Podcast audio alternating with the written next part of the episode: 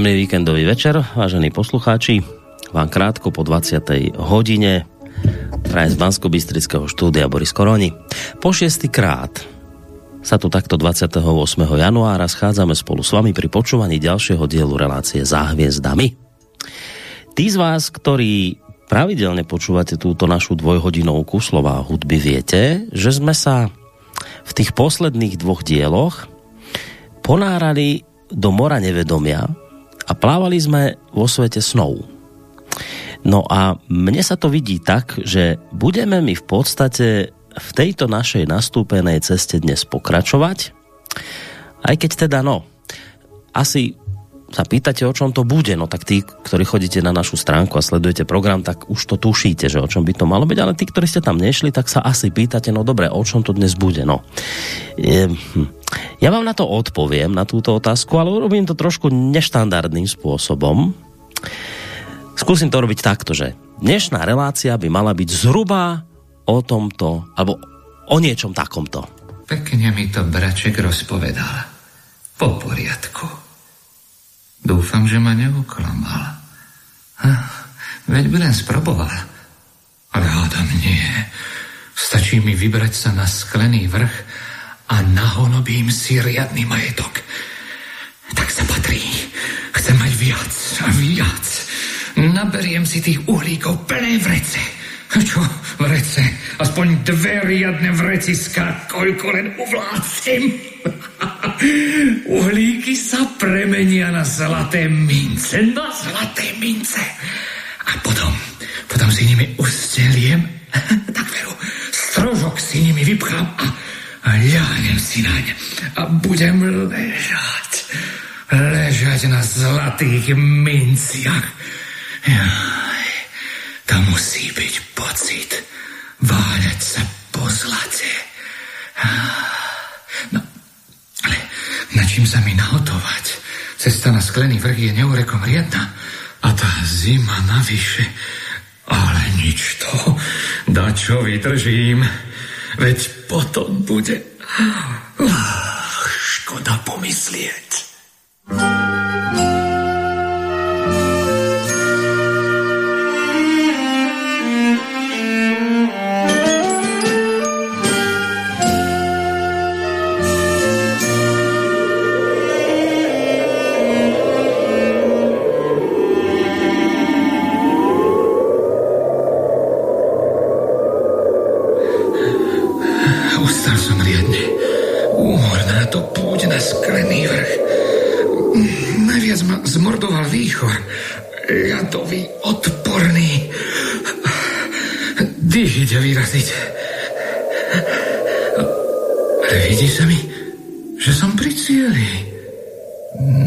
Čistinke iba, iba pár krokov odo mňa horí vatra a okolo nej sedia chlapi. Iba jeden stojí, má dlhú bradu. To bude asi ten, ten kráľ času. No čože, podídem bližšie a uvidím.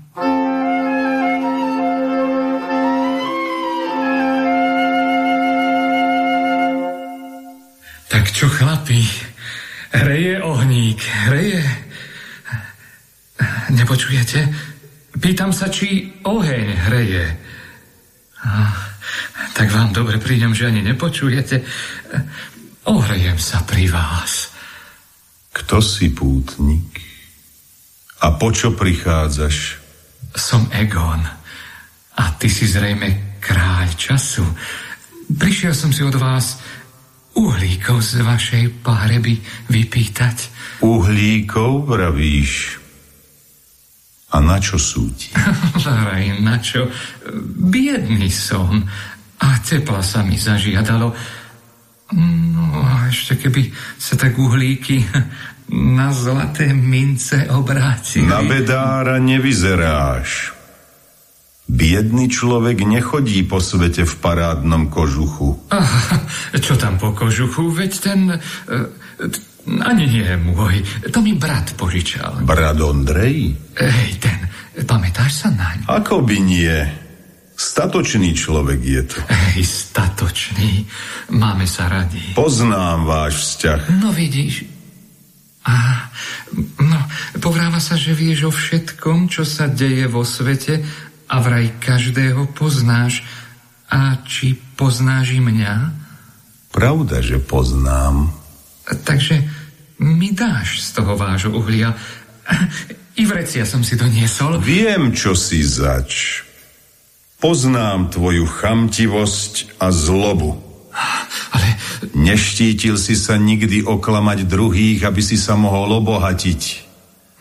Nikdy si sa nehambil využiť mozole druhých, vlastného brata nevinímajúc. To je, to je nezmysel. Túžba po mamone ti zaclonila myseľ. Keď si zazrel zlato, prestal si byť súdny. Oh, hlúposti. Túžba po ňom sa stala ošiaľom hnal ťa stále za ním a dohnal ťa až sem na sklený vrch.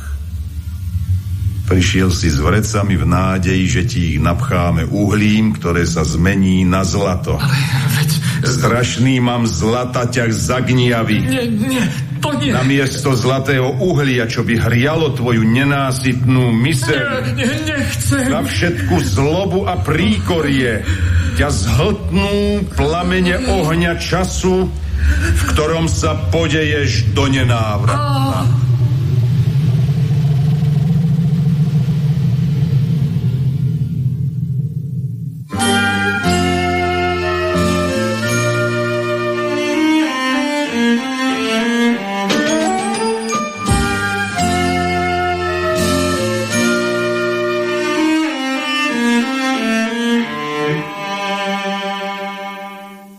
Od tých čias, ako sa môj brat vybral na sklenný vrch, som o ňom viac nechyroval.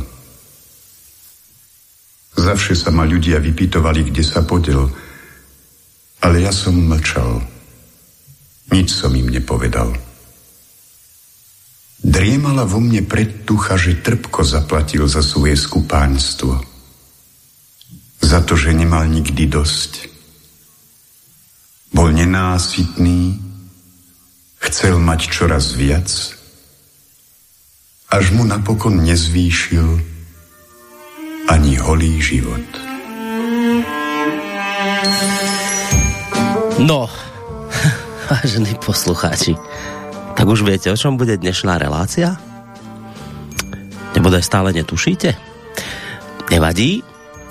Dobrou správou je, že na Skyblinke je už pripravený pravidelný host tejto relácie, konkrétne psycholog Peter Marman, ktorý vám všetko vysvetlí, o čo ide, o čom sa dnes budeme zhovárať, aká bude hlavná téma nášho dnešného večera.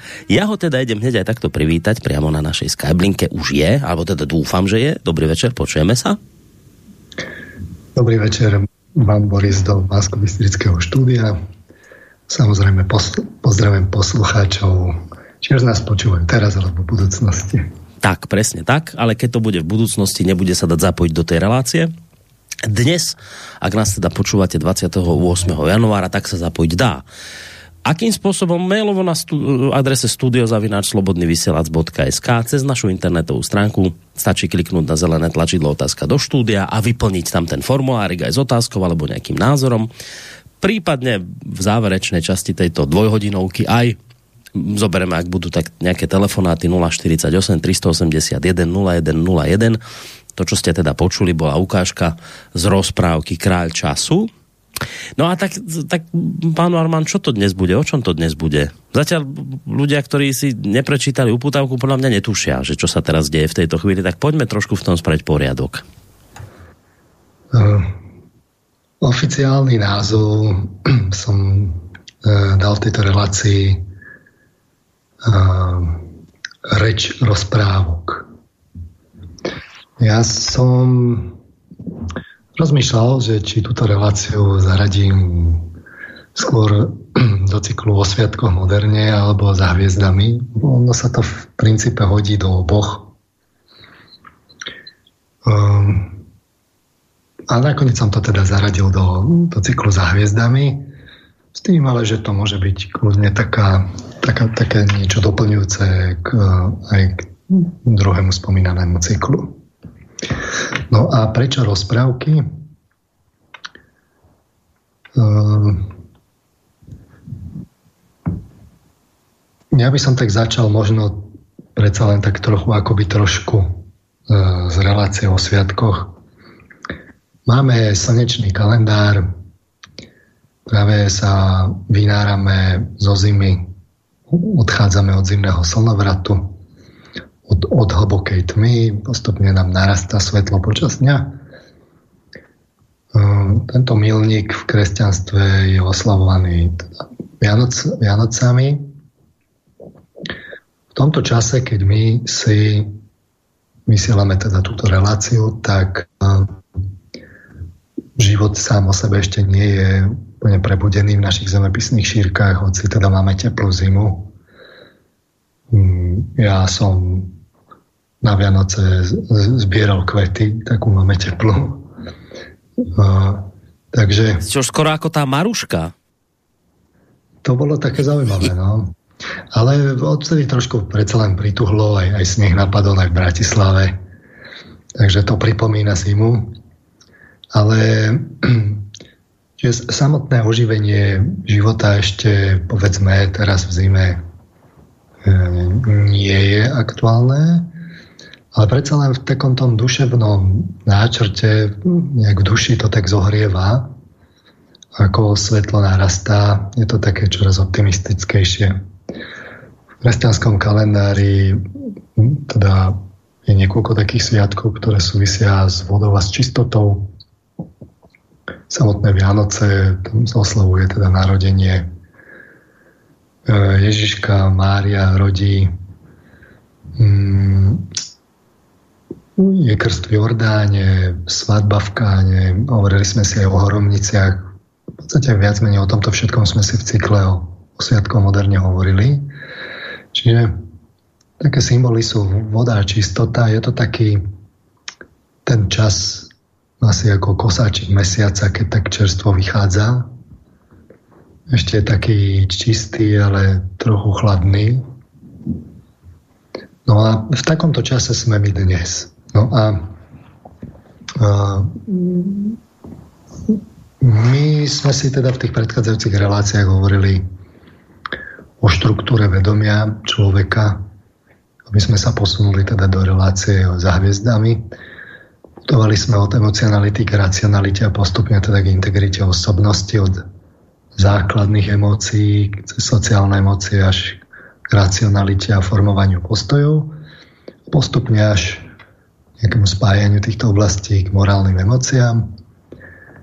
A v posledných teda dvoch reláciách minulých sme si hovorili o mori nevedomia, ako ste spomínala, jazyku snov. Čiže my asi tretinu života prespíme, čiže relatívne veľkú časť života my strávime ako si nevedomí. Ani o tom poriadne nevieme. Ale je to taký čarovný mystický svet, má svoj vlastný symbolický jazyk, ktorému ľudia dnešní až tak nerozumejú, No a chcel som dnes e, na to nadviazať, že teda no, sme si to tak minule vysvetľovali, že o čom ten jazyk asi je, ten symbolický. Tak chcel som nadviazať nejakou ďalšou oblasťou, kde sa s ním veľmi intenzívne pracuje a to sú rozprávky. Mm-hmm.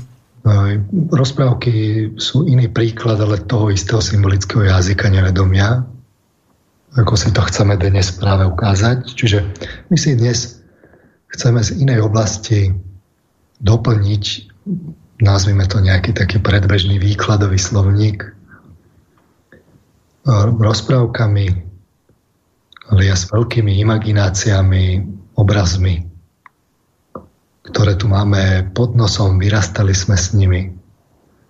No a keďže je ten čas taký, aký som hovoril, taký o vode a čistote, čistý, ale trochu chladný, tak e, dnes by som teda na rozdiel od tej ukážky, čo vy ste púšťal, e, pohovoril o teda takých rozprávkach, ktoré sú primárne ženské, kde ústredná postava je ženská, čiže primárne určené povedzme pre dievčatá, ale nie len pre ne.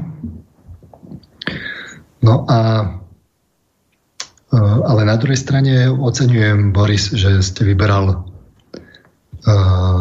takú ukážku, ktorá v podstate vystihuje ducha času. Aj sa to tam o tom hovorilo. Uh, takže práve táto motivácia tá je dnes vysoko aktuálna. Je to taká tá kultúra zlatého telaťa, v, ktorom, v ktorej my žijeme. Hmm tak e, rozprávka ho symbolizuje práve týmto, týmito obrazmi, ktoré ste pustil teda na začiatok. Čiže my tu e, lezieme na nejaký veľký sklený vrch myšlienkového poznania, kde vládne čas na tom vrchu. Ten vrch je taký sklenený, je, je ako, ako myšlienkové Eh, obsahy také vykryštalizované. My, my ho dnes špeciálne takýto sklený máme, taký abstraktný, veľmi vysoký, rozlahlý, ale studený, mm, taký bez citu, nevieme sa tam citovo eh, do ňoho dostať. Pestujeme si kult abstraktného, studeného myšlienkového poznania, ktoré je zamerané primárne na to, aby sme vo fyzickom svete si pomohli. My sme tu mali väčší teda blahobyt, ale pod blahobytom sa rozumie, že aby sme si to mohli viacej užívať. A máme takúto kultúru, kde ide o moc, o bohatstvo, kapitál, kapitalizme žijeme. Čiže presne toto.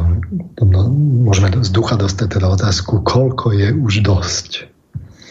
A nám nestačí. My potrebujeme veľa a ešte viac a ešte viac. No a tak aj skončíme civilizačne.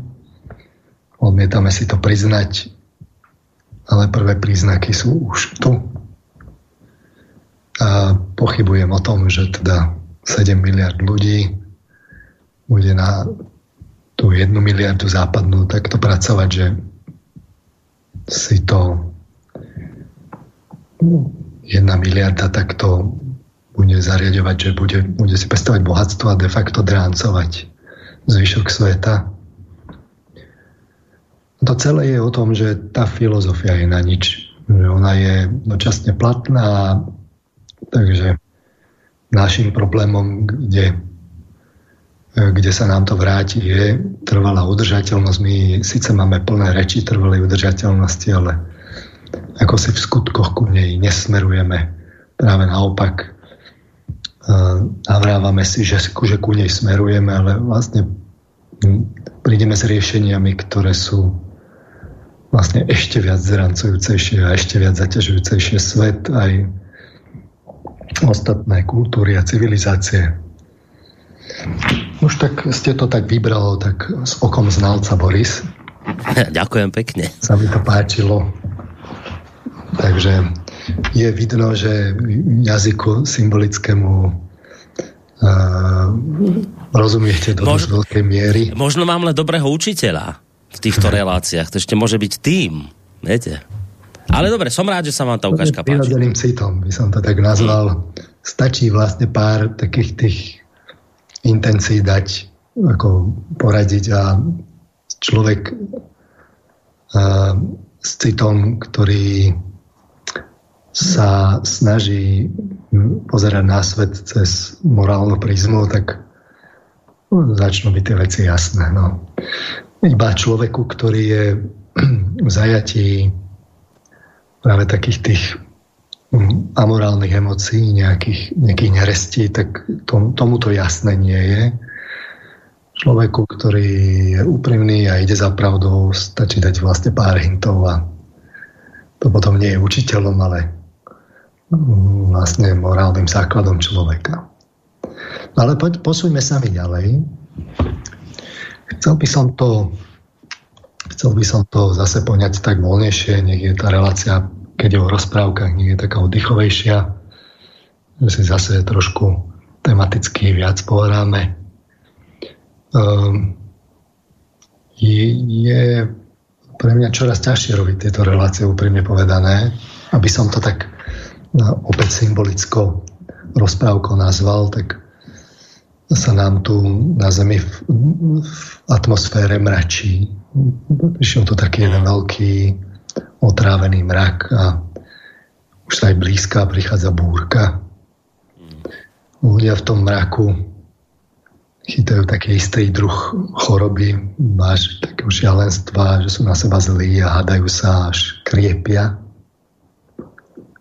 Z pozadia cítiť síru, čo je nekladný znak toho, že, že tu čoraz silnejšie vládne drak. No a samozrejme, potom hovoriť práve o takýchto rozprávkových témach je náročnejšie. Viete, že človeku, ak ide o, o budúcnosť, tak chcel by hovoriť tak adresnejšie. Napriek tomu je dôležité o týchto témach si tu hovoriť, aby sme rozumeli vnútorným súvislostiam a vedeli, kde je sever malý vnútorný kompas. Práve uh, ide o morálku vo vnútri. Čiže o to, aby človek morálne napredoval, to jediné ho vlastne môže zachrániť. To je, to je ozajstný kompas v duši. A pokiaľ ide o rozprávky, tak mm, dnes to tak dosť upadá. Ja toto vysvetlím aj na príkladoch. Ale nie len po obsahovej stránke rozprávok, čo je samo o sebe dosť, bojím sa povedať, katastrofické dnes, keď človek vstúpi do knih kupectiev napríklad, ale ešte horšie, keď vlastne si pozrie médiá, ale aj vôbec akým spôsobom sa venujeme deti, deťom a formujeme ich. Jeden z dôležitých nástrojov na ich morálny vývin vlastne tak upadá. To sú práve rozprávky. My v podstate sme si to tak zľahčili, zľahčujeme si to, pustíme televíziu, nejaké také dramatické spracovanie, alebo keď teda na veľa, na veľa čítame z knihy, tak s obrázkami. Tie knihy dosť si inflovali v obsahovej stránke, to ukážem ešte. V skutočnosti nič nie je lepšie, ako keď rodič rozpráva deťom, keď im vie sprostredkovať obrazy, ktoré prežíva v duši a vie im ich sprostredkovať tak, aby boli emocionálne podfarbené, aby boli sítené, aby to zahral pred nimi, ale tak, že to úprimne prežíva. No a keď takto podáva tieto obrazy, ktoré sa kedysi dávali teda ústnym podaním, tradi- tradíciou sa putovali kultúrou, tak um, ono vlastne vtedy dieťa na to reaguje.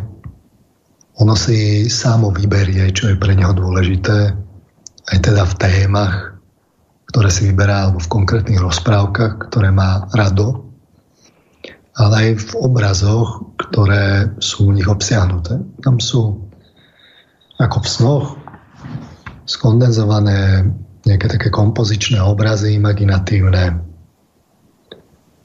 ktoré si dnes aj ukážeme a to dieťa ich môže prežívať podobne ako, ako sen a prežíva ich opakovane. Čiže ako v snoch. Keď je niečo dôležité, tak sa to opakuje, naša emocionalita to opakovane spracováva. Čiže dieťa tým opakovaným prežívaním obrazov rozprávkových si formuje svoju dušu je to vlastne v podstate začiatok iniciácie. Je to, iniciuje to jeho poslanie, no, úlohu, s ktorou sem prišlo to dieťa. Kľúč pritom hrá emocionalita, kľúčom je emocionalita a imaginácie. Z tohto pohľadu to má aj, aj z tohto pohľadu to má príbuzno so, so, so snami.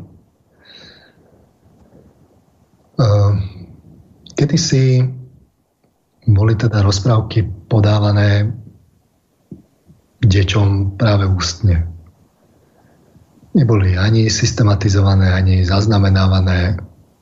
Myslím, bol život jednoduchý, bez techniky a bez prebujnelého intelektu za to oveľa viac emocionálne podfarbený, s bohatou obrazotvornosťou, ktorej stačilo len trochu fúknuť a, a obrazotvornosť sa rozihrala. Aj štruktúra vedomia ľudí bola iná, boli menej ega, viacej kolektívny. Asi ako keď prídeme ešte do nejakých takých pôvodnejších kultúr. A ako som hovoril, aj hranice medzi vedomým a nevedomým, respektíve bdením a snením, skrátka medzi bdením a zmenenými stavmi vedomia, boli také splývavejšie, boli tak ostro vymedzené.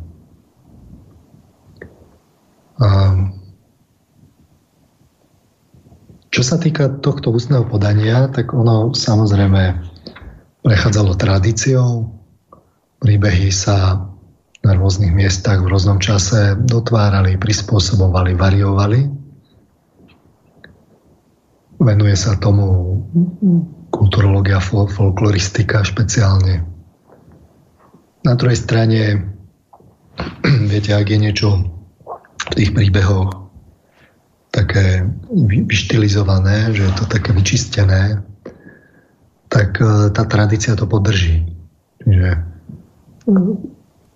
ako sa to opakuje s, s veľa ľuďmi v rôznych generáciách, tak tradícia to nejakým spôsobom zakonzervuje v takej čistejšej podobe, v štilizovanejšej.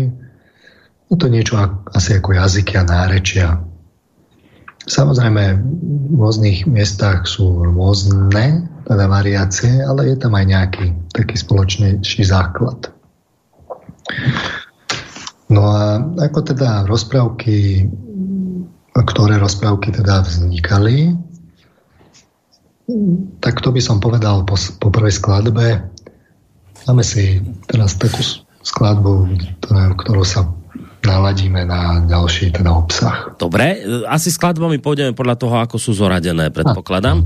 Len teda jednu doplňujúcu otázku, lebo toto ma zaujalo, čo ste hovorili. Ne, tak zaujalo. Mňa zaujíma, čo vy rozprávate a toto ma tak akože tak brnklo, že vravíte, že, e, že keď to človek tomu dieťaťu hovorí, že to je to naj, čo môže spraviť. Teraz ja to robím tak, že kedysi som, kedysi bol ten hviezdoslavou Kubín a museli sme sa niečo naučiť, no tak ja som sa naučil Maťka a Kubka. A je pravda, že to teraz hovorím svojmu synovi 8-ročnému, keď zaspáva. Ale ja to sa chcem spýtať, a je v tom rozdiel, či mu povedzme pustím tú rozprávku tak, že ju má niekde z CDčka splatne zo Spotify alebo z niekadia, kde to urobí herec za ňo, to povie za mňa, alebo či to rozprávam ja tomu dieťaťu. Je v tom rozdiel? Keď to, to, to isté hovorím, čo vlastne stojí platne, ale je rozdiel, keď to hovorí rodič a keď je to len sprostredkovaný zvuk cez nejaký nosič? No je v tom rozdiel, samozrejme. Ono, hm, keď máte nahrávku uh, od hercov, ja neviem, Národného divadla, no. takých tých kapacít, tak uh, asi nebudeme predpokladať, že sme schopní im konkurovať, čo sa týka teda spracovania. No práve, aby som čakal, že z toho bude mať to dieťa viac, lebo oni to krajšie zahrajú. Je tam tých zvukov viacej, viete, sa to strieda. Že, že by sme dieťaťu povedzme takéto nahrávky nemali pustiť. Na druhej strane ale nahrávka nevie byť interaktívna. Rodič vie byť interaktívny, to je dôležité, čiže vy keď dieťaťu rozprávate príbeh, tak uh, vy vidíte, ako dieťa reaguje. Áno, to je pravda. Samozrejme, je to náročnejšie popasovať sa s tým, ale uh, nie je lepší, lepšia, lepšie lepší spôsob, ako keď rodič sa vcíti do dieťaťa a vidí, kde, kde dieťa reaguje a čo, čo si ono vyberá. Nahrávka na to reagovať nevie. Mm-hmm. A vy viete potom aj dotvoriť ten príbeh niečo tam, kde dieťa reaguje, tak to viete viacej podfarbiť, viac mu to zahrať, vidíte, ako reaguje. A toto je rozhodne najlepšie. A, a, a ak teraz prebieham tými otázkami, tak ľudia stopnite, nehambite sa, ale že ja sa len chcem spýtať, že a, a prečo to je dôležité, že tam, kde dieťa reaguje, že prečo je to dôležité, lebo, lebo to je pravda, že ja keď mu to takým hlasom nejakým poviem, tam sa zasmeje a to presne viem, ktorá je tá pasáž, kde ho to baví a čo. A že prečo je to dôležité, aby to dieťa toto zažívalo pri tom rozprávaní, tieto stavy, že kde zareaguje, ako zareaguje, čo sa tým potom vlastne deje u toho dieťaťa? Ehm, ja to poviem na príklade, sme sa o tom rozprávali s Marekom Ťapakom a sme si tak poťažkali, že keď sme boli mladí, deti, tak sme si čítali rozprávky. A rozprávky, oni majú, ako som povedal, taký štilizovaný, vyčistený, príbeh, inak sú tam nejaké obrazy, ktoré duši niečo hovoria, tak z pozadia, o tom by som chcel pohovoriť dnes, ale jednak mu ukazujú aj nejakú duševnú logiku. Čiže ako to bolo v ukážke, ktorú ste púšťal, tak e, duch času reagoval teda na dvoch bratov inak že bolo dôležité s akým s akou emociou, s akou cnosťou e, ten, ktorý brat príde a podľa toho dostal, čo si zaslúžil. Tak to v rozprávkach chodí, že nakoniec sa to skončí dobre, ale dobre sa to skončí len pre tých, ktorí urobia morálnu obrodu, nejaké morálne sa posunú a preukážu cnosti. Pre tých, ktorí preukazujú neresti, pre tých sa to končí veľmi zle. A dieťa, keď e, prežíva tieto obrazy, tak ono si pamätá, a nie teraz nejako vedomé, sa mu to zapisuje do nevedomia a pamätá si Ehm, pamätá si ehm, práve tie súvislosti emocionálne, že čo keď sa niečo má udiať, že čo potrebuje on, ako sa má naladiť. A ehm, potom výsledkom je, že napríklad rozprávky, v rozprávkach to dosť často vyzerá teda zle, je tam určite nejaká dramatická zápletka, teda ak e, odmyslíme si také tie úplne jednoduché rozprávky, opakovacie typu repky, ťahanie repky zo zeme, mm. ale ak hovoríme o takých tých klasických rozprávkach, kde sú nejaké zápletky, tak, e, tak vlastne dobro nakoniec vždy zvýťazí. No a dieťa, ktoré si takto číta rozprávky a opakovanie, alebo dostáva ten obsah a vžíva sa do nich, tak napríklad mimo iné si práve týmito príbehmi uh, vybuduje vieru a nádej, že teda to dobre dopadne, že keď sa posnaží, že nestráca nádej. Čo? Mm-hmm. Si poviete, no však ako buďme realisti, ako to dnes vo svete chodí. No ale veď práve, veď to vo svete dnes chodí tak, že ľudia túto nádej strácajú, potom upadajú do depresí. Je napríklad dnes veľkým prínosom, ak niekto nádej nestráca, ak, ak stále má svetlo, za ktorým ide, ktorému svieti.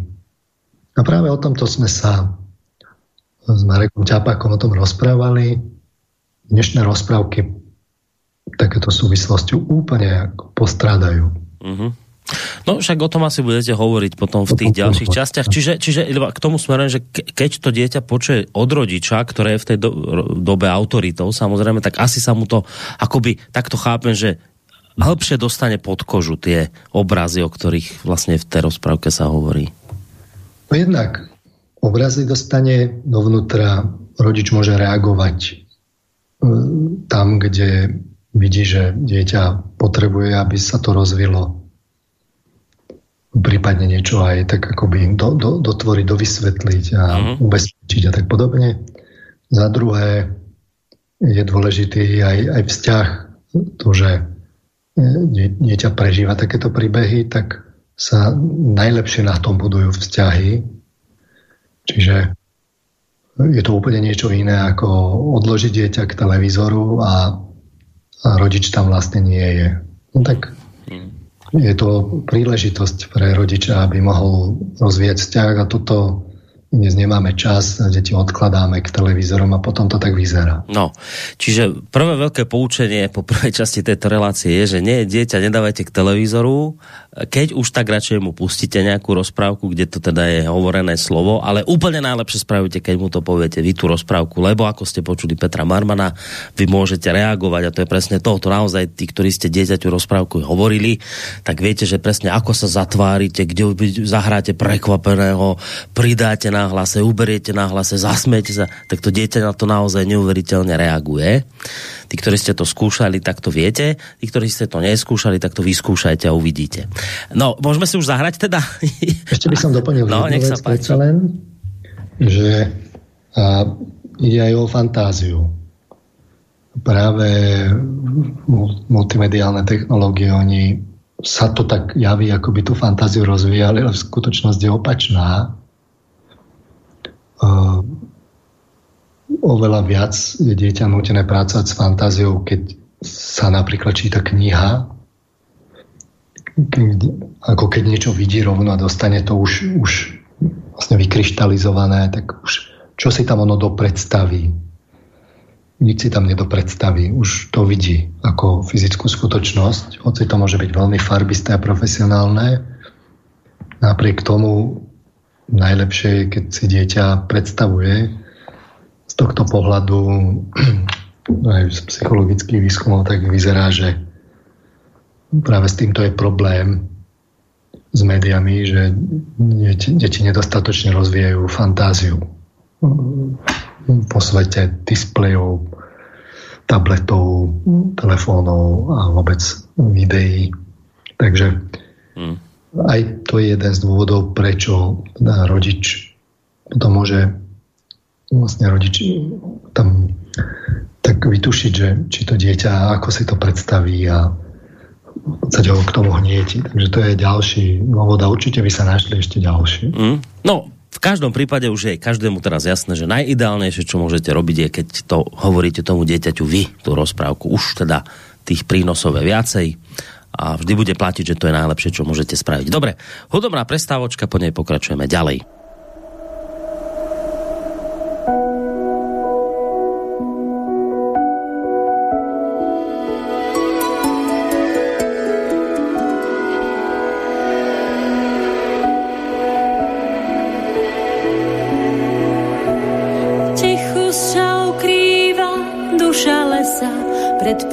Schované tajomné miesta, stromom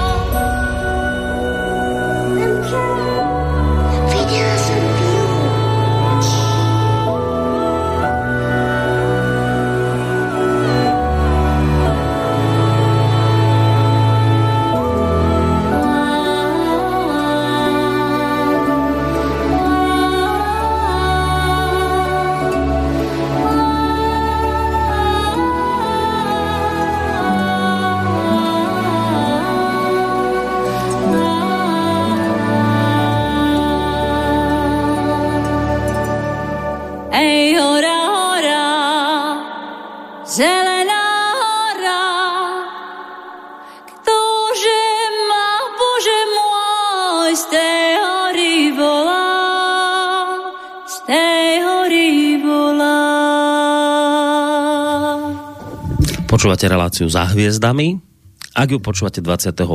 januára, tak to znamená, že ju počúvate naživo a to znamená okrem iného to, že sa do nej môžete aj zapojiť svojimi otázkami studiozavinač slobodnyvysielac.sk naša internetová stránka, teda slobodnyvysielac.sk zelené tlačidlo otázka do štúdia alebo potom v závere aj telefonáty môžu byť 048 381 0101 upútavka k dnešnej relácii znie tak, že by sme si dnes chceli ukázať, ako sa nám staré rozprávky prihovárajú univerzálnym jazykom nevedomia a skryto nás vedú na cestu domov. Na Skyblinke Peter Marman, ktorý ide v tejto téme pokračovať. No, takže um, ako sa asi rozprávky vyvíjali, bo my poznáme nejaké verzie a poznáme viac verzií, z jednotlivých rozprávok, že máme zachytené historicky nejakú takú genézu čiast, čiastkovú, z ktorej si môžeme urobiť obraz, z ktorej teda folkloristika robí nejaký obraz. V istom momente sa rozprávky nejako zachytia do nejakej písanej formy. Ako som hovoril, podávali sa ústnym podaním. No tak ale ak by sme si napríklad zobrali e, rozprávku o Popoluške, tak je zachytená verzia antická od Strabona, čo mimochodom geograf, tak on popisuje egyptský príbeh. Egyptiania e, rozprávajú báječný príbeh, že keď sa jedna slúžka kúpala, orol vytrhol teda keď sa jedna žena tak kúpala, orol vytrhol je slúžke jedný z sandálov, niesol ich do Memphisu. Keď král vykonával spravodlivosť pod šírým nebom, orol, keď sa dostal na, nad jeho hlavu, hodil mu sandále do lona. Král teda nadšený krásnym tvarom sandálov a zvláštnosťou tejto udalosti poslal mužov na všetky strany do krajiny, aby hľadali ženu, ktorá nosila teda sandále, tak prišiel teda k tejto slúžke. No, prišli teda jeho slovia, keď ju našli teda v meste na Okratis, priviedli ju do Memphisu a stala sa manželkou kráľ. No, tam vidíme nejaké torzo um, z popolušky. Podobné príbehy sa dajú nájsť aj teda v arabských tisíc za jednej noci. V Číne Duan Chengshi v 9. storočí popisuje svoju verziu o Yexian, ktorá je dcerou miestneho kmeňového vodcu, ktorý zomrel, keď bola mladá. Keďže jej matka zomrela skôr ako jej otec, bola teda v opatere otcovej druhej manželky, ktorá ju týrala spriatelila sa s rybou, ktorá bola reinkarnáciou jej zosnulej matky. Jej nevlastná matka, nevlastná dcéra rybu zabili, ale Jexian e, našla kosti, ktoré boli magické a pomohli jej hodne sa obliecť na miestny festival vrátane veľmi svetlej zlatej topánky. Jej nevlastná rodina ju na festivale spoznala, čo spôsobilo, že teda utiekla náhodou práve stratila svoju topánku, ktorú získal král iného morského ostrova a bol teda na ňu zvedavý, pretože nikto nemal také nohy, do ktorých by sa topa, ktoré by sa teda do topánky zmestili. Král hľadal teda všade a nakoniec sa dostal e, k jejmu domu, e, kde si vyskúšala topánku. Král si uvedomil, že ona je tá pravá, vzal ju späť do svojho kráľovstva. A jej krutá nevlastná matka, nevlastná sestra boli zabité lietajúcimi kameňmi. Varianty tohto príbehu je možné nájsť teda v, v viacerých teda etnických skupinách v Číne, ale z európskeho hľadiska potom niekedy na konci stredoveku, na prahu novoveku sa začali zaznamenávať povedzme talianský básnik Jean-Baptista Basil alebo Charles Perrault z Francúzska v 16. respektíve 17. storočí sú také prvé verzie rôznych rozprávok. v 19. storočí prišli zberatelia, ktorí systematicky zbierali rozprávky, napríklad bratia Grimovci v Nemecku, nás Pavel Dobšinsky. A, a takýmto spôsobom sa zaznamenali jednotlivé verzie rozprávok. A vidno, že niečo na to muselo byť, keď sa to v rôznych častiach takto ujalo, a teda ľudia na to reagovali. Čiže asi nemôžeme tvrdiť, že teda tieto jednotlivé príbehy sa nemohli dostať do rôznych častí sveta, do rôznych kultúr, hoci boli aj vzdialené. Možno, neviem. Nemyslím si, že je to až také dôležité. Dôležité je, že uh, sa isté typy štilizovaných príbehov tak tríbili, tríbili a zostali teda v rôznych kultúrach uh, zachované a že teda ľudská duša alebo ľudské duše na ňu reagovali. Že, že to chceli počuť, takže sa to vlastne zachovalo.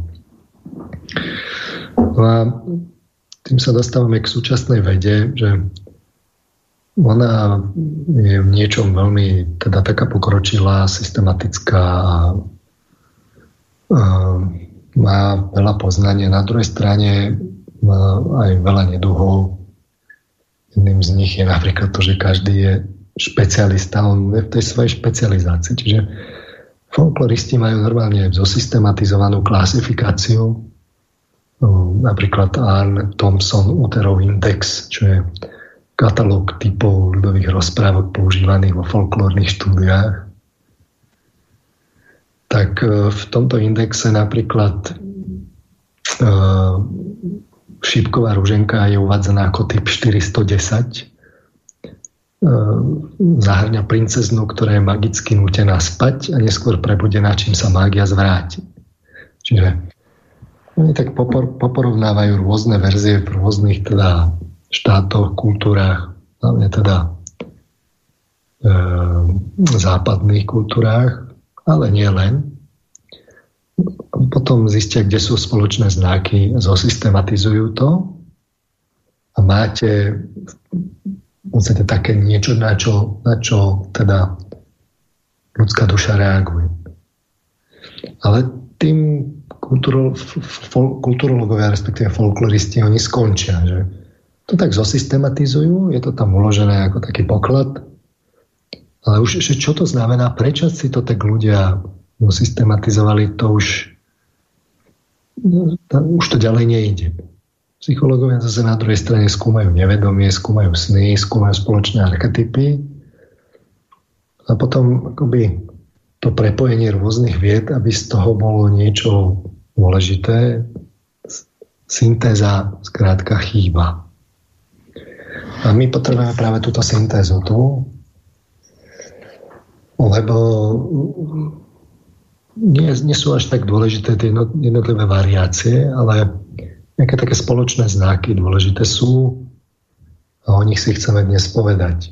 Že, no, ja zase z inej strany poviem niečo k takému tomu výkladovému slovníku, ako som hovoril. Uh, hovorím ho už roky. A dnes si ho chceme povedať zase z príkladu, z pohľadu z, z rozprávok. Čiže, v rozprávkach sa veľmi často vyskytujú kráľovstvá, lebo pochádzajú niekde z takého dochovaného stredovekého usporiadania, respektíve starovekého králi a kráľovné.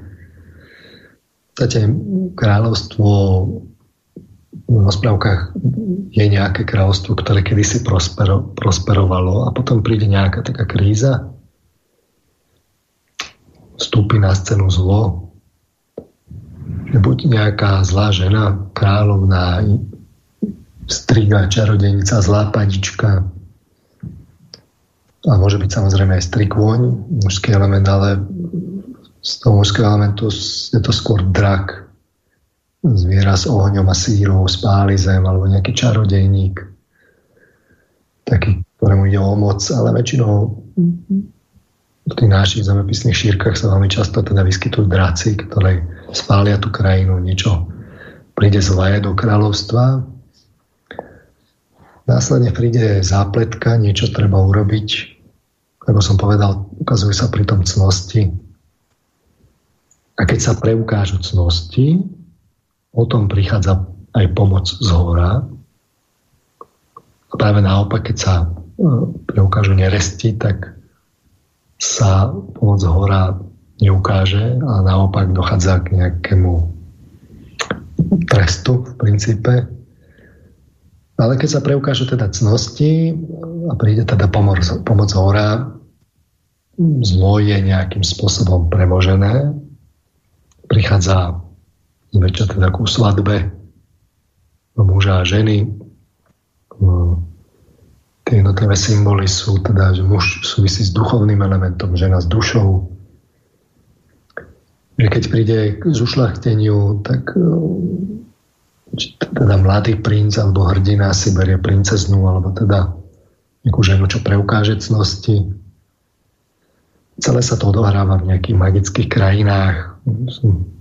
Aj rôzne teda úzla, magické zvieratá, sú tam skrátka symboly a o nich si chceme teda pohovoriť, e, že čo sa tam deje a ako sa tam deje, chceme si rozinterpretovať dnes hlavne teda rozprávky o popoluške, snehulienke, šipkovej rúženke. A na tých hlavných obrazoch, ktoré e, sú v týchto rozprávkach zahrnuté v rôznych teda verziách, si chceme ukázať práve interpretáciu jednotlivých tých prvkov, ktoré tam sú v obrazoch. Ukázať, že, že to má nejaký hĺbší význam, že to má aj nejakú teda duševnú logiku, ktorá smeruje k, práve k zušlechteniu a ukazuje aj v konečnom dôsledku nejakú teda duchovnú históriu ľudstva. Takže o tom by sme si dnes uh, tak pohovorili. Zase si pustíme takú tentokrát tematickú mm. skladbu, ktorú všetci chronicky poznajú. Dotvára štandardne atmosféru Vianoc. Áno, presne tak. O popoluške. Tak si pustíme klasiku. Skúsime sa na to naladiť. A my si samozrejme aj potom povieme, aké to je v obrazoch a ako to je teda vo filme našom známom, tak Pustíme si skladbu teraz na chvíľku. Tak dobre, tak poďme hneď aj na to.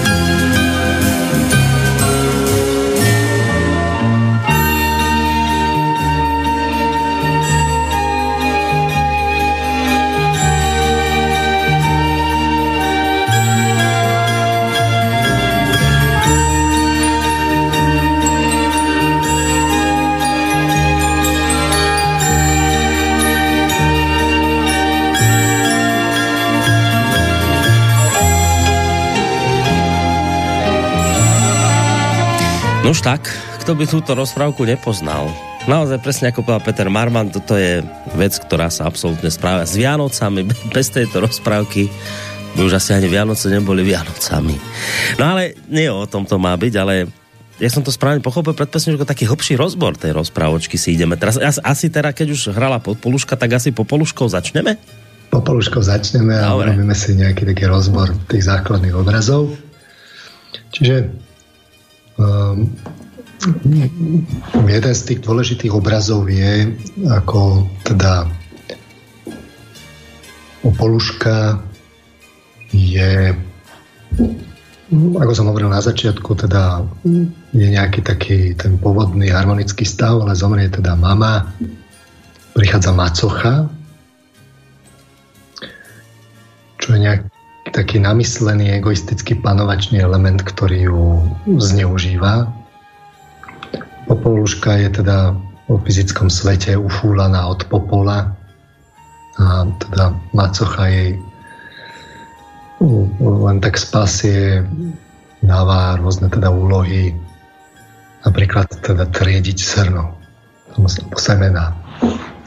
Takže popoluška v tomto obraze teda ufúlaná od popola. To súvisí jednak s popolom, čiže prečo popol, tak e, je to symbol hmoty.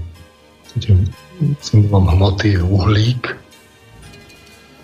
čo je jeden zo štyroch základných prvkov. Uhlík sa nachádza samozrejme v uhlí. A, takže to je taký ten, to ufúlenie, No konec koncov, keď drevo teda horí, tak no, vlastne nastáva práve ten, ten, ten uhlík, čiže popol. Vyslovene hmota, popoluška je do hmoty teda ponorená. Ehm, čo sa týka teda uhlíka, tak som hovoril, že jeden zo štyroch základných prvkov vytvára vlastne naj, pevnejšie väzby, lebo má 4 tie väzby reaktívne. Keď sa to dobre spojí, tak sú to pevné diamanty. No keď je to také ledabolo, tak je z toho teda to uhlie akoby. Rastliny ho odčerpávajú z atmosféry za pomoci teda fotosyntézy. No, tak sa dostáva do, do zeme a v konečnom dôsledku aj do dreva a je to potom, z toho je to uhlie. Čiže popolúška, aj ten názov vypovedá, súvisí s popolom a práve v tom obraze je žena, ktorá je pod vplyvom teda okolností ufúlaná od popola, tak nebudeme všetky tieto abstraktné veci, ktoré som ja povedal, vysvetľovať malým deťom. Malé dieťa si to prežije mm, senzoricky, zmyslovo, a keď to prežije, tak vlastne vidí, že je teda, keď je špinavé a teda ponorí sa do zeme, že, že to s tým teda súvisí, takže keď to človek to prežije, to ufúlanie od popola, tak tam cíti práve taký zemský element. Netreba mu to abstraktne vysvetľovať nejako rozumovo. Práve rozprávky sú o tom, že dávajú obrazy, ktoré je potrebné precítiť. Ale oni sú nevy, nie vybrané svoj voľne, oni sú vybrané práve tak, aby ten cit mal nejakú trajektóriu, nejakú líniu, smeroval k nejakému želanému koncu. Čiže na jednej strane teda popol, sme si vysvetlili, na druhej strane macocha, to si ešte vysvetlíme špeciálne v ďalšej rozprávke.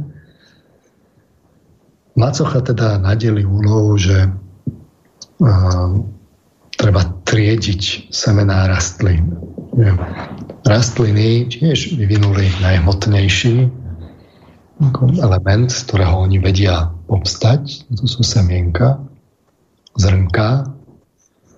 A oni sú teda živé. Je to hmota, a na rozdiel od popolania je mŕtva, z ktorej z popola nič nevyrastie ale teda zo zrniek áno. No a Popoluška dostane teda za úlohu triediť zrnka od, od popola. A teraz nie je až tak dôležité, že aká tá kombinácia sa vybere. A, že ja neviem, vo filmovej verzii bola kukurica, ak sa nemýlim, tak kukurica pochádza z Ameriky, neviem, to podľa mňa nebolo ani reálne. Ale však dobre, nie, nie je dôležité. Dôležité, povedzme, z nášho pohľadu je, že má vyberať ktoré, v ktorej je život, od moty, v ktorej život nie je. Nájsť, nájsť život. To je teda tá úloha, s ktorou sa má popasovať.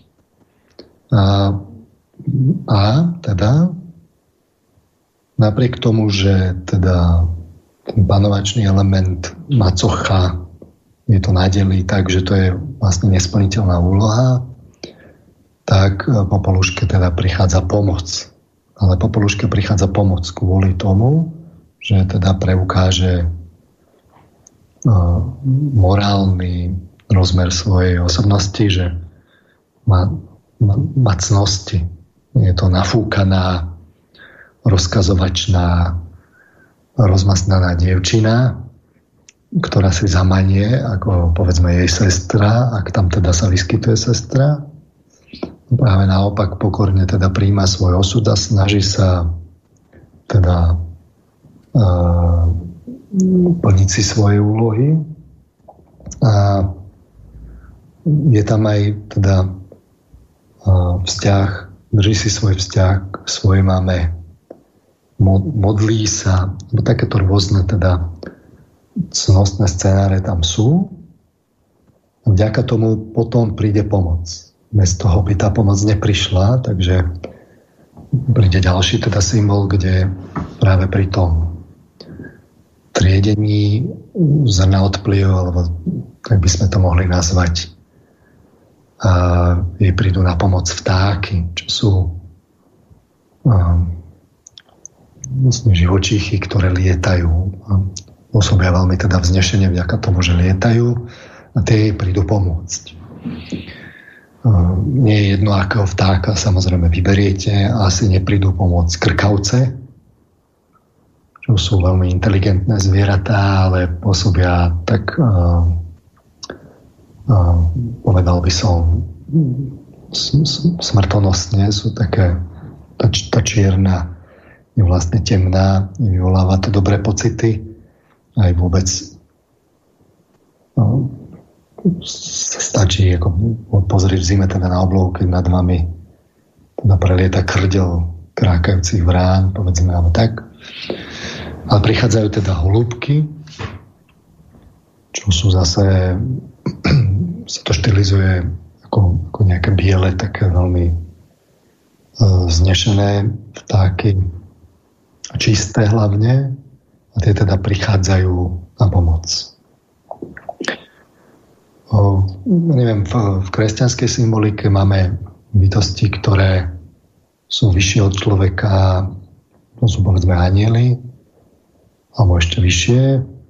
A charakteristickým symbolom, ktorý v imagináciách je pridávaný, ako v ich signatúrach, sú krídla vtáče asi nepredpokladáme, že ich používajú na lietanie. Ne? Ale o tom som hovoril v reláciách o sviatkoch dosť podrobne, takže nemusím to opakovať tu. Ale táto duševná logika, že teda popoluška je ponorená do fyzického sveta, hľadá e, živé zrnka, oddeluje ich od popola, preukáže cnosti a príde, príde pomoc hora. To je to, čo uh, dieťa prežíva a má prežívať práve tie emócie, ktoré popoluška potrebuje na to, aby, aby tá pomoc prišla. Nie, že by to z vypočítavosti si to vyrátala, ale, ale že taká je. Že tieto cnosti preukáže a tam je dôležité, aby toto práve bolo dieťaťu sprostredkované. Myslím, že v konečnom dôsledku vo filme sa to podarilo aj pekne ukázať, čiže to je niečo, čo čo nám tak zahrá na tú morálnu strunu a vytvára to takú tú charakteristickú atmosféru filmu. Čiže to máme taký ten obraz, ako je popoluška fulaná od popola, nad ňou macocha, musí triediť a potom príde pomoc. Ďalší taký dôležitý obraz je, keď teda popoluška lúska oriešky, zväčša teda tri, ale hlavne teda oblieka sa do šiat. Čo sú to oriešky? Ešte tu máme aj v jazykovej metafore to nejaký synonymum pre tajomstvo, nejaký oriešok treba rozlúsknuť. Zaujímavé je, že kde sa teda zoberú teda tieto oriešky, a tam je tiež nejaká logika. Povedzme, u Grimovcov je to, že ona plače na nárobe svojho svoje teda matky, ako sa tam modlí a zalieva to slzami, čo sú teda morálne emócie, tak vyrastie lieska, tam sú teda tie tri oriešky. A ako sme si hovorili v čínskej verzii, tak uh, tam je, to bola reinkarnovaná matka, ktorá bola rybou. To spôsobilo zázrak. Ono nie je až také dôležité, povedzme, kde sa tie šaty opäť vyskytnú. Možné, možné použiť viacero tých symbolov. Ja myslím, že tie naše oriešky sú z tohto pohľadu veľmi pekným symbolom. No je to niečo, čo treba rozlúsknuť, čo má nejakú škrupinu. Treba sa k tomu dostať, vynaložiť úsilie. A takom prípade sa objavia šaty. No a teraz šaty No, to by sme si mohli povedať, že tak toto chceme u, u detí podporovať nejakú, nejakú závislosť na šatoch vlastne od malička do nich vkladáme. No a to je taký pohľad samozrejme hmotného človeka, ktorý sa na to pozera čisto fyzicky, ktorý si vlastne neuvedomuje, ako prežíva emócie, No aj napovie napríklad, ako sa o šatoch hovorí teda povedzme v Biblii a aj v rôznych teda náboženstvách, ale my sme teda v takom tom kresťanskom okruhu, tak si povedzme nejaké citácie teda o šatách v zjavení Jána napríklad, tam sa to hojne používa v tretej kapitole, keď sa hovorí o, o sardách, tak sa hovorí v štvrtom verši, ale v sardách máš niekoľko ľudí, čo si nepoškvrnili rúcho. Tí budí, budú chodiť so mnou v bielom, lebo sú toho hodní. V 14. verši tej istej kapitoly o Laodicei sa hovorí, toto hovorí Amen verný a pravdivý svedok počiatok Božieho stvorenia, Poznám tvoje skutky, že nie si ani studený, ani horúci, keď by si bol studený alebo horúci. Tak to si vlažný, ani horúci, ani studený, vyplujem ťa zo svojich úst. Veď hovoríš, som bohatý, zbohatol som, nič nepotrebujem a nevieš, že si biedný, úbohý, chudobný, slepý a nahý. To už súvisí teda so šatami, ako to teda Kristus rozpráva v 18. verši radím ti, aby si si odo mňa kúpil zlato prepálené ohňom a tak zbohatol. I biele rúcho a tak sa zaodel, nebolo vidieť hambu tvojej nahoty a mast na pomazanie očí, aby si videl. Ďalšia ukážka o, o rúchu. V 4. kapitole 4. verš. Okolo trónu bolo 24 trónov a na trónoch sedelo 24 starších, odetých do bieleho rúcha so zlatými vencami na hlavách. V 6. kapitole 11. verš. A každý z nich dostal biele rúcho a bolo im povedané, aby ešte krátky čas vyčkali, kým ich počet nedoplnia ich spoluslužobníci a bratia, ktorí mali byť, majú byť zabití ako oni. Čiže o mučeníkoch sa tu rozpráva. V 7. kapitole 9. verš. Potom to som pozeral a uvidel som veľký zástup, ktorý nikto nemohol spočítať z každého národa, kmeňa ľudu a jazyka stáli pred trónom a pred baránkom, oblečení do bieleho rúcha, v rukách mali palmové ratolesti. V 7. kapitole, 13. verš, jeden zo starších prehovoril a povedal mi, kto sú títo oblečení do bieleho rúcha a odkiaľ prišli? Odpovedal som, Pane môj, ty to vieš. Na to mi on odpovedal, to sú tí, ktorí prichádzajú z veľkého súženia, oprali si rúcha a vybielili ich baránkovej krvi. Čiže dostatok ukážok na to, aby sme pochopili celkový kontext, ako náhle niekto prečistí svoje emócie, čiže z nižších emócií cez sociálne emócie sa vyvinie teda k morálnym emóciám, ako sme si to hovorili v predchádzajúcich reláciách. Tak tento proces sa volá opratie rúcha, opratie rúcha, ktoré sa vybieli a je potom vybielené do biela máte biele šaty a,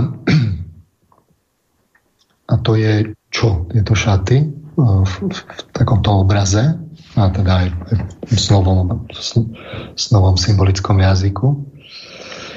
No sú to emócie, také tie trvácne emócie sa premenili na črty osobnosti. My sme to z psychologického hľadiska povedali Jednoducho, my keď prežívame emócie, prežívame ich teda v tele, ako som hovoril, v tele bežia nejaké orchestrácie, my keď prežívame radosť, tak sa rozohrejeme celý. Keď prežívame depresiu, naopak stmavneme, máme pocit inhibovania, až také čiernoty, temnoty v tele.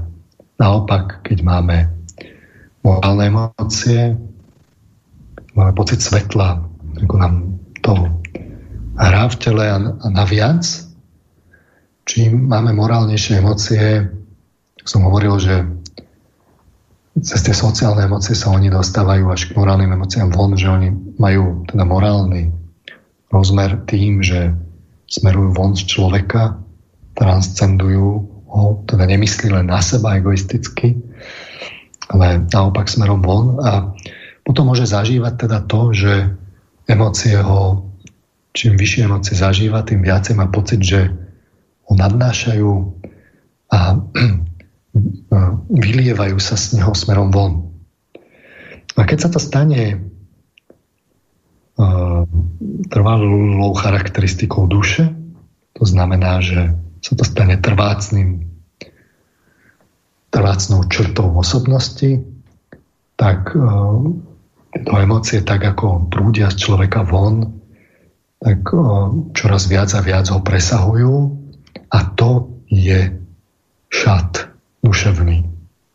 Šaty sú tu brané síce ako je to vonkajší obraz, ale v skutočnosti je to duševný šat. Je to niečo duševné človeku, ktoré on môže dokonca preciťovať ako trvácne. Čiže toto by sme mali vidieť za tým, keď Kristus hovorí, že, uh, že teda uh, aby teda prišiel a kúpil si biele rúcho a tak sa zahodil a nebolo vidieť hambu tvojej nahoty. Že keď má niekto len základné emócie, ktoré sú ponorené dovnútra, v podstate nepresahujú moc fyzické telo, tak vidno nahotu. Človek je nahý, nemá vonkajší šat. Naopak, keď rozvinie emócie, ktoré sa z neho vylievajú, tak v podstate zahalujú vnútorné, má toho dostatok, svieti to, takže nahotu to ne, nevidieť, je oblečený do šiat. Toto je podstata deja, ktorý teda robila Popoluška, ktorý si práve zaslúžila svojimi cnosťami, ktorý si zaslúžila teda postupne na trikrát. Čiže na prvýkrát, no to je vidno aj teda v, povedzme v zjavení, na prvýkrát, keď človek teda pretransformuje svoju dušu, že teda má morálne emócie, že prekoná svoj osobný egoizmus, transcenduje ho, tak by sme mohli povedať, že že toto je úroveň šiat, takých tých bielých šiat, o ktorých sa tam hovorí. tieto biele šaty sú v zjavení Jána teda po zlomení pečatí, čiže to je taká tá prvá úroveň, vyššia. A vtedy sa teda majú tí spravodliví obliecť do, obliecť do bielých šiat. V rozprávke o Popoluške originál by to malo byť tak, že tie prvé šaty, ktoré si ona oblečie, alebo takto dostane, ktoré si takto zaslúži, sú biele šaty alebo, alebo povedzme me, mesiacové šaty. Nebudem vysvetľovať teraz, že prečo mesiacové, ale v podstate je to táto prvá úroveň. A v druhej úrovni, čo súvisí teda v zjavení s, teda s kedy človek viacej teda ešte prepojí aj životné sily, tak táto úroveň vlastne, keď sa zapojí aj životné telo a spojí s duševnosťou, to je vyššia konfigurácia vývoja duchovného, tak to je povedzme v zjavení vidno tak, že máte napríklad aniela alebo aj samého syna človeka, ktorý je oblečený do, do, do dlhého rúcha a cez prsia je prepásaný napríklad zlatým pásom, že sa tam objavuje zlato. Hlavne teda v oblasti hrude, je srdce, plúca, taký ten rytmický element, stredový. Napríklad v prvej kapitole sa hovorí teda, keď syn človeka takto tancuje uprostred svietnikov, a to je syn človeka. V 15. kapitole z chrámu vidie sedem anielov, ktorí mali teda sedem rán, boli oblečení do čistého žiariaceho lanového rúcha, cez prsia boli prepa- prepásaní zlatými pásmi. To je vlastne niečo, kde človek prekročí svoju osobnú úroveň a teda tá transcendencia postupuje až vlastne k nejakému kolektívnemu vedomiu, zapojí tam teda tie životné sily a po poluške je ten obraz um, zobrazený imaginatívne tak, že druhé šaty sú slniečkové, slncové šaty, čiže žiaria.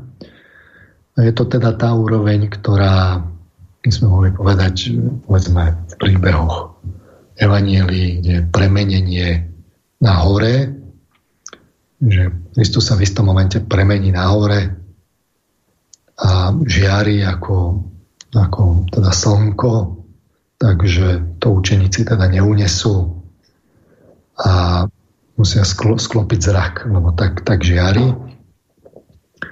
Samozrejme, popoluška to treba brať tak, že to je nejaký obraz, ktorý je nadčasový, že ukazuje, ukazuje vývoj celého človeka, čiže z tohto pohľadu by sme mohli povedať, že keď si teda Popoluška oblečie teda tie slnečkové šaty, tie druhé, tak, tak to je vlastne táto úroveň. A tá prvá úroveň, kde teda človek si oblečie teda tie mesiačikové šaty, úroveň, kedy je plne vedomý v svojom snovom rozšírenom vedomí, integruje do svojho vedomia. Táto druhá úroveň slncových šiat, to je úroveň, kde dokáže integrovať aj spánkové vedomie, čiže je delí počas spánku bezsenného. A nakoniec je tu tretia, sú tu tretie šaty, kedy sa vlastne končí. To, je, to sú šaty, ktoré sú hviezdne, môžu byť povedzme diamantové, ale hviezdne, čiže uh, to je úroveň, kde mohli by sme povedať, že to nejako súvisí s v podstate až vstatím z mŕtvych, že človek vlastne sa ho nedotkne druhá smrť. Uh, no a vtedy, keď, keď toto popoluška si dokáže takéto šaty obliec, lebo si ich zaslúži svojim teda morálnym vývojom, tak e, dochádza teda na trikrát teda e, vlastne k tomu, že, že teda zbližovaniu teda s princom, čo je vlastne duchovný element. Takže je tu ples, kde teda duch tancuje s dušou, že sa zbližujú v prvej úrovni, keď má teda oblečené mesačné šaty, tak e, vlastne to je nejaká úroveň, ale teda ona odchádza. Princ nevie kam. E, keď príde teda so sloncovými, čiže to žiari, všetci teda ju obdivujú, princ vlastne do nej zamilovaný, ale tiež uteká. A nakoniec teda si oblieka teda tretí šaty. A vlastne princiu už ide hľadať. A teraz dôležité je, že, že ju hľadá, ale ona vlastne v tom hornom svete, tam, kde žije princ, vlastne nie je. Ona žije vo svete fyzickom, čiže vo svete popola a to je pekný obraz, taký, taký komplexnejší, že uh, princ ju musí hľadať a teraz mu zostane v ruke nejakým spôsobom, mu zostane v ruke črievica. A čo je črievica? To je také zaujímavé, lebo my ľudia tu na Zemi máme ľudskú nohu. čo je také zaujímavé. Zvieratá nemajú chodidlo žiadne. Teda ani opice nemajú chodidlo ľudské. Ľudské chodidlo má len človek. Keď si teda povieme o tom spojení ducha s dušou, že princ reprezentuje ducha, to je vlastne myšlienkový element, duša je ženský element emocionálny, tak toto spojenie sa buduje teda pozvolne, v priebehu času sa utužuje tak duša, sme si hovorili, v konfigurácii stojí medzi telom a duchom. Trichotómii. Čiže duša je spojená s motným svetom. Motný svet si vie na emocionalite teda niečo vymôcť. A duch zo začiatku je slabý, sa vyskytuje akoby málo, respektíve nie je akoby zo začiatku. A duch sa postupne musí spojiť s dušou a na to ju musí nájsť. A duch sa musí prepracovať tak ďaleko, aby, aby vedel sledovať dušu až do fyzického sveta, až do spojenia s motou a vedel ju odtiaľ oslobodiť. Čiže to v kresťanstve je to vyjadrené tým, že teda prichádza baránok, Boží syn, ktorý nás prichádza oslobodiť a stáne z mŕtvych. V podstate dušu vyprostí z pút fyzického tela takým spôsobom, že fyzické telo je transformované. Čiže inými slovami povedané, duch išiel až úplne zámotou niekam úplne hlboko nasledoval ju, našiel ju, vzal si ju, vďaka tomu vlastne telo pominulo, sa oslávilo a už nebolo potrebné fyzické telo. To je akoby taký ten vzdialený obraz, ktorému raz v budúcnosti máme do, dospieť. No a v, v popoluške je to tak, že teda zostaneme od črievica, čo je vlastne nejaký taký útvar ktorý my používame vo fyzickom svete na ochranu chodidla. To je jeho akoby šém, ktorý ukazuje, že skadiaľ teda popoluška ju má hľadať. A to je taký jedinečný šém, že má takúto nohu. Takže potom je nejaký teda príbeh, ako ju hľadá, skúšajú si rôzne teda ženy, ale nakoniec len táto práva, ktorá bola až v hmote ponorená, ktorá bola outsiderkou, ktorá musela slúžiť, tak vďaka tomu, že vyvinula cnosti a žiadna iná ich tak nevyvinula, vďaka tomu si jediná obuje teda črievicu a on vie, že to je tá pravá a môže si ju teda vziať za ženu a rozprávka sa teda končí svadbou. No a toto je asi taká nejaká interpretácia popolušky. Vidíte, že tie obrazy za tým sú jednak v súlade teda s kresťanstvom a jednak e, sú hlboké, ukazujú cestu človeka oveľa hlbšiu, než, sme, než si tak akože myslíme vďaka teda tej našej povrchnej kultúre súčasnej.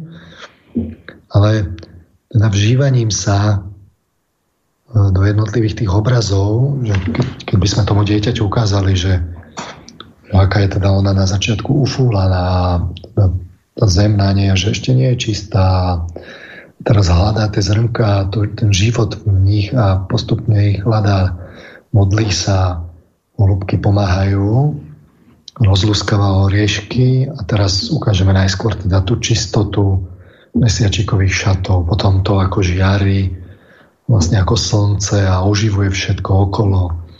Nakoniec teda má šaty posiaté hviezdami celým, celým vesmírom a, a vďaka tomu princ vlastne ho potom hľadá a nájde, tak, tak tým vžívaním sa do toho je možné keď teda tam je dostatok citu v duši počúvajúceho dieťaťa, ale aj teda dospelého človeka, prežije to čím viac, čím tak nástojčivejšie emócie a čím čistejšie, tak to je prírodzená cesta vlastne k duševnej zmene, e, k nasledovaniu. A konec koncov takto sa príjmalo aj kresťanstvo, že teda uh, ľudia sa vžívali do obrazov, ktoré sú evaníliách, v podobenstvách, prežívali ich citovo, vďaka tomu to hnietilo fantáziu, ktorá sa mohla rozhoriť až takým spôsobom, že prišli mystické zážitky. A podstatné je, že teda o čo išlo? No o pestovanie citu. Na to boli použité práve obrazy. Tak je to vlastne aj s rozprávkami. Ako vidíme, tak je to tak s rozprávkami aj vlastne, že to je v súlade s osnovým jazykom alebo s osnovou symbolikou. Prečo? No tak, lebo povedzme tie šaty, to tak vyplýva z prežívania citového. Keď, keď sme bdeli, tak naozaj, keď prežívate morálne emócie, tak sa vylievajú z vás.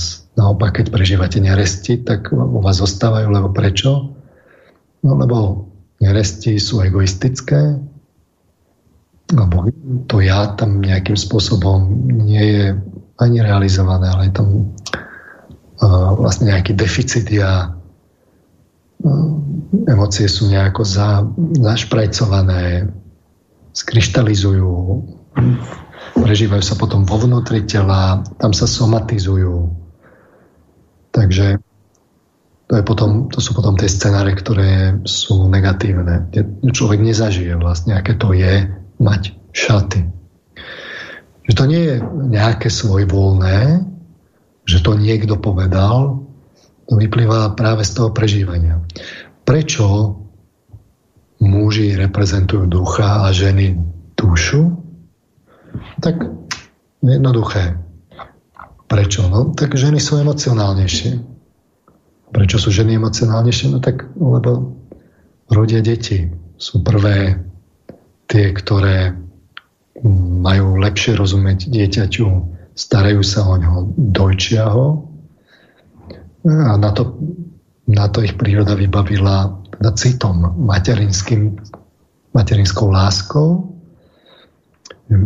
Žena intenzívne e, by mala niečo cítiť už počas, po, už počas tehotenstva, keď sa dieťa narodí, tak vlastne už by mala byť tak základ väzby vybudovanej.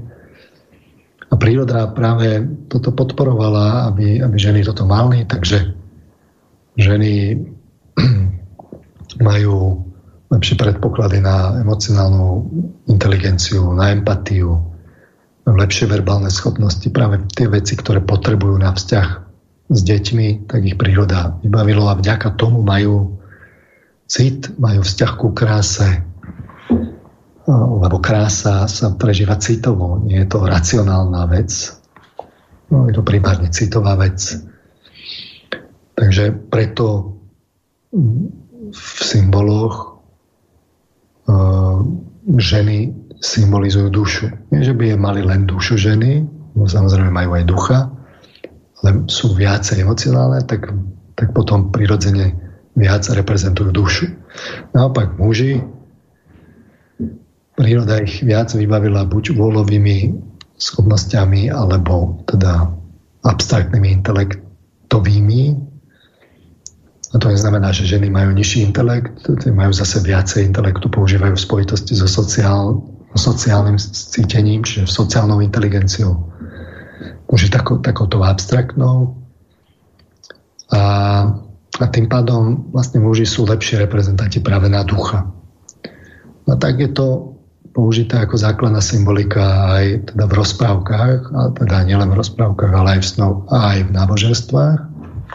A my tomu už nerozumieme.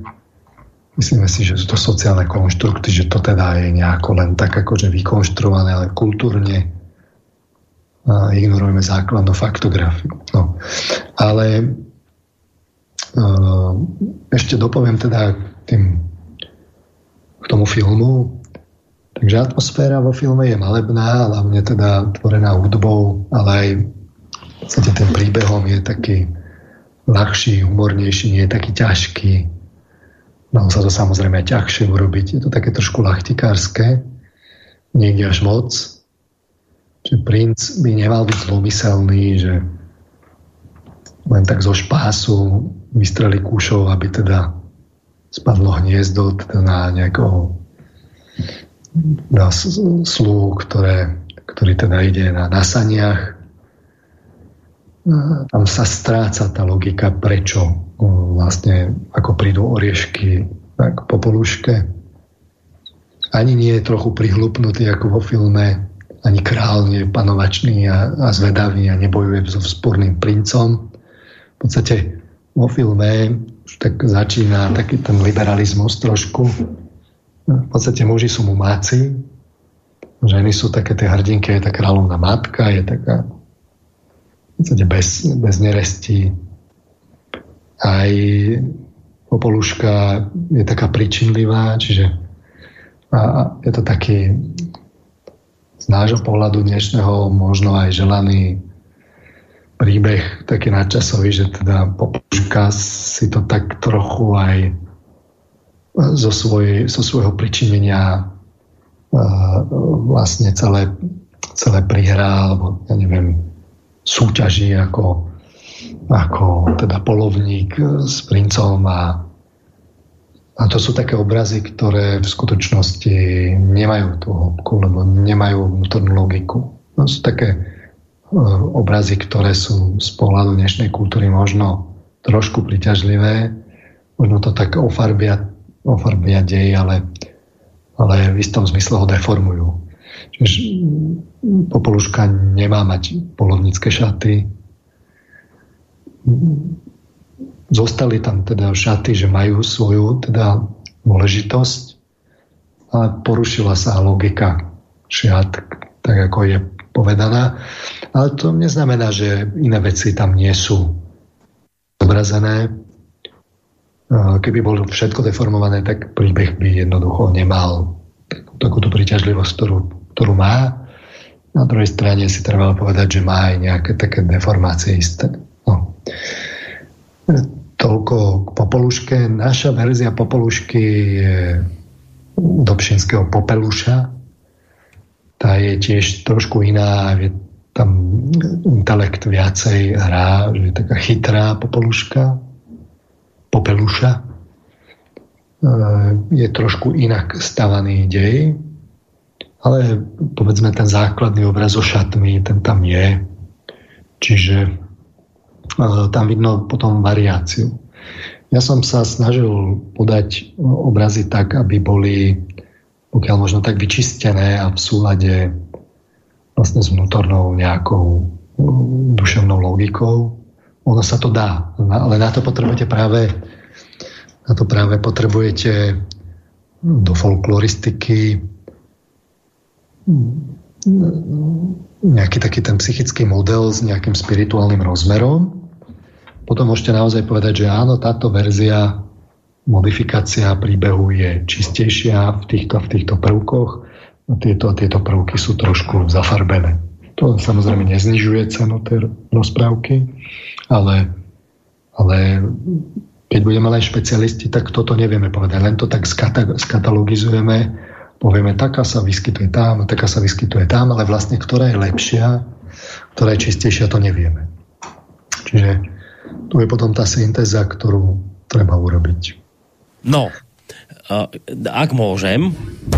lebo asi už chcete prejsť potom Ešte? k inej rozprávke, tak uh, tuto prišiel taký mail, ono ich prišlo viac, ale tento som si zámerne vybral, lebo ja som za ten mail v podstate vďačný, aj keď on je ani nie, že kritický teraz k tomu, čo ste rozprávali, ale ja to beriem tak, že, že pravda sa vždy musí hľadať v konfrontácii názorovej a to je dobre. No, napísal Jano mail a píše že by to bolo až takto komplikovane prekombinované, to sa mi nezdá. Poviem, poviem vám, ako to vidím ja. Niekto v minulosti vymyslel príbeh o Popoluške, určite chcel do tohto príbehu vniesť morálny rozmer, lebo to je viac menej pointa rozprávok, ale nehnevajte sa na mňa, nemyslím si, že ten niekto, kto tú rozprávku vymýšľal, to vymyslel až takto neuveriteľne do detailov prekombinované, že má presný význam popol, že má presný význam e, zobrazenie holubov, že majú presný význam jednotlivé šaty a tak ďalej a tak ďalej. Skrátka, že to niekto vymýšľal na podklade obrazov z Biblie, to sa mi nechce veriť. Nechcem byť zlý, ale myslím si, že pán Marman sa snaží hľadať v tých rozprávkach to, čo tam nie je a ani nikdy nebolo, len to tam chce silou mocou vidieť. Jano. No, však dobre, dobre. Uh, len sa teda potom spýtam, že ale prečo to tak komplikovanie teda vidí Jan Apokalyptik? Teda som tie, citácie čítal tam, že on to tak komplikovanie má. Veľmi komplikované, oveľa komplikovanejšie, než je to v rozprávkach. Rozprávky sú v skutočnosti veľmi jednoduché príbehy. Čiže potom si musíme povedať pri tejto logike, no tak niečo sa mu tam zazdalo tomu apokalyptikovi, čo je na tom, tak je to také vymyslené, ale mohlo by to byť vlastne aj inak. Ja netvrdím, že a, že konec koncov to aj vyplýva z toho, čo som povedal, že by teraz, ja neviem, v, v Egypte vymýšľali, veď vtedy kresťanstvo ešte ani nebolo, že, to teba, že, že by to takto bolo, že, že by vedeli, že príde kresťanstvo a že tam bude nejaké zjavenie Jána ešte potom a aby to sedelo. Ne? No, alebo v Číne. Napriek tomu, napriek tomu, ale vidíte, že tie jednotlivé obrazy po tom svete rozsiate sú. Má to nejakú príťažlivosť. A práve o tom som hovoril, že prečo má niečo príťažlivosť, že si to potom ľudia opakujú a niečo iné príťažlivosť nemá. Malo by to príťažlivosť, keby tam boli namiesto orieškov by tam boli banány, hoci my tu samozrejme nemáme banány, ale niečo, nejaký, nejaký iný symbol. No a to je práve to dôležité, že, že aj umenie má tá predstavivosť má nejakú variabilitu, ale nemá svoj volu. Aj jazyková metafora má variabilitu, ale nemá svoj volu. To, čo to drží pohromade, sú nejaké vnútorné nevedomé prežitky, ktoré bežnému človeku sa zdajú, že to teda nemá logiku, lebo on to tam vo vnútri tak necíti, lebo necíti také subtilnejšie veci. Čiže uh, máme lepší pohľad akože na hmotu ako, ako popol. Nie, niečo by sa určite našlo, ale popol je veľmi dobrý ako symbol hmotného ponorenia sa. Hej, čiže ono vlastne, keby mal umelec subtilne to nejakým spôsobom stvárniť, tak on si nevyberie hocičo. On si vyberie, ten popol mu veľmi dobre tam pasuje, keď chce ukázať, že teda ona je nejako ponorená do hmoty, že je uvolená od popola. Toto je to, že naozaj to nie je komplikované, že, to by, boli, že by to niekto intelektovo takto ako by sa si rozmýšľal, že a dám sem toto, lebo to reprezentuje toto. No, na, na, to, to, určite to tak ani nevznikalo, lebo starí ľudia na to ani nemali ten príslušný intelekt. Ale pozor, emocionalita má svoju logiku. Ona nás tu stovky miliónov rokov vedie k veľmi inteligentným činnostiam, ľudia robia veľa vecí bez toho, aby, aby nad tým rozmýšľali nejako abstraktne. Emocionalita je inteligentná, má svoju logiku a my si ju neuvedomujeme, akú tú logiku má. Ona je taká oveľa nevedomejšia. To je dôležité, že umelcovi sa stačí vcítiť do toho, on to nemusí poznať do tých intelektových súvislostí. Na druhej strane ale oni tam sú. Ten, kto si uvedomuje subtilnejšie veci, on to môže pospájať a má to potom takúto logiku a môže to smerovať potom naozaj tak, že spojíte jazykové metafory, spojíte rozprávky, spojíte ja neviem, jednotlivé príbehy z náboženstiev a bude to dávať nejaký konzistentný celok. A kto ten konzistentný celok zabezpečí? No emocionalita. No to ne, ne, neboli o tom prednášky v nejakej skrytej univerzite, že prečo sa to tam dalo. Mm-hmm. To tam jednoducho niekto vcítil, presne tak, ako to vcítil umelci. Nie? Nepotreboval na to racionalitu. Ale opakujem, že emocionalitu, keby ste ju hľadali, tak ona má rozsiahle oblasti v mozgu. Proste jednoducho dieťa sa popáli a ona už nebude prikladať ruku na sporák, lebo už sa tam popálilo a ona nebude, nevie prečo. No už len bude cítiť, že tam tú ruku dať nechce. Tak kto to zariadil? Ako to, to dieťa vie? Lebo máte dieťa, že sa má, teda, má cukriky v kuchyni na, ako na, na kuchynskej doske, ale nedočiahne tam. Ako to dieťa príde na to, že si má dať stolček, ešte sa má natiahnuť a celé to telo tak urobiť, aby, aby tam dočiahlo a našponovať ho. Kto to v ňom vie? No to, tá emocionalita to vie. Pod emocionalitou si netreba predstavovať, že to je len nejaké také hlúpe cítenie. Tam je celý, celý, celé, celá, celé hory inteligencie. A takto fungujú zvieratá. No, ste, svorka vlkov vás bude veľmi inteligentne naháňať tak, že vás uštve. Kto to v nich ako zariadil, že sa majú tak porozostavovať? Tá emocionalita. Nemajú intelekt abstraktný. Takže tak nejako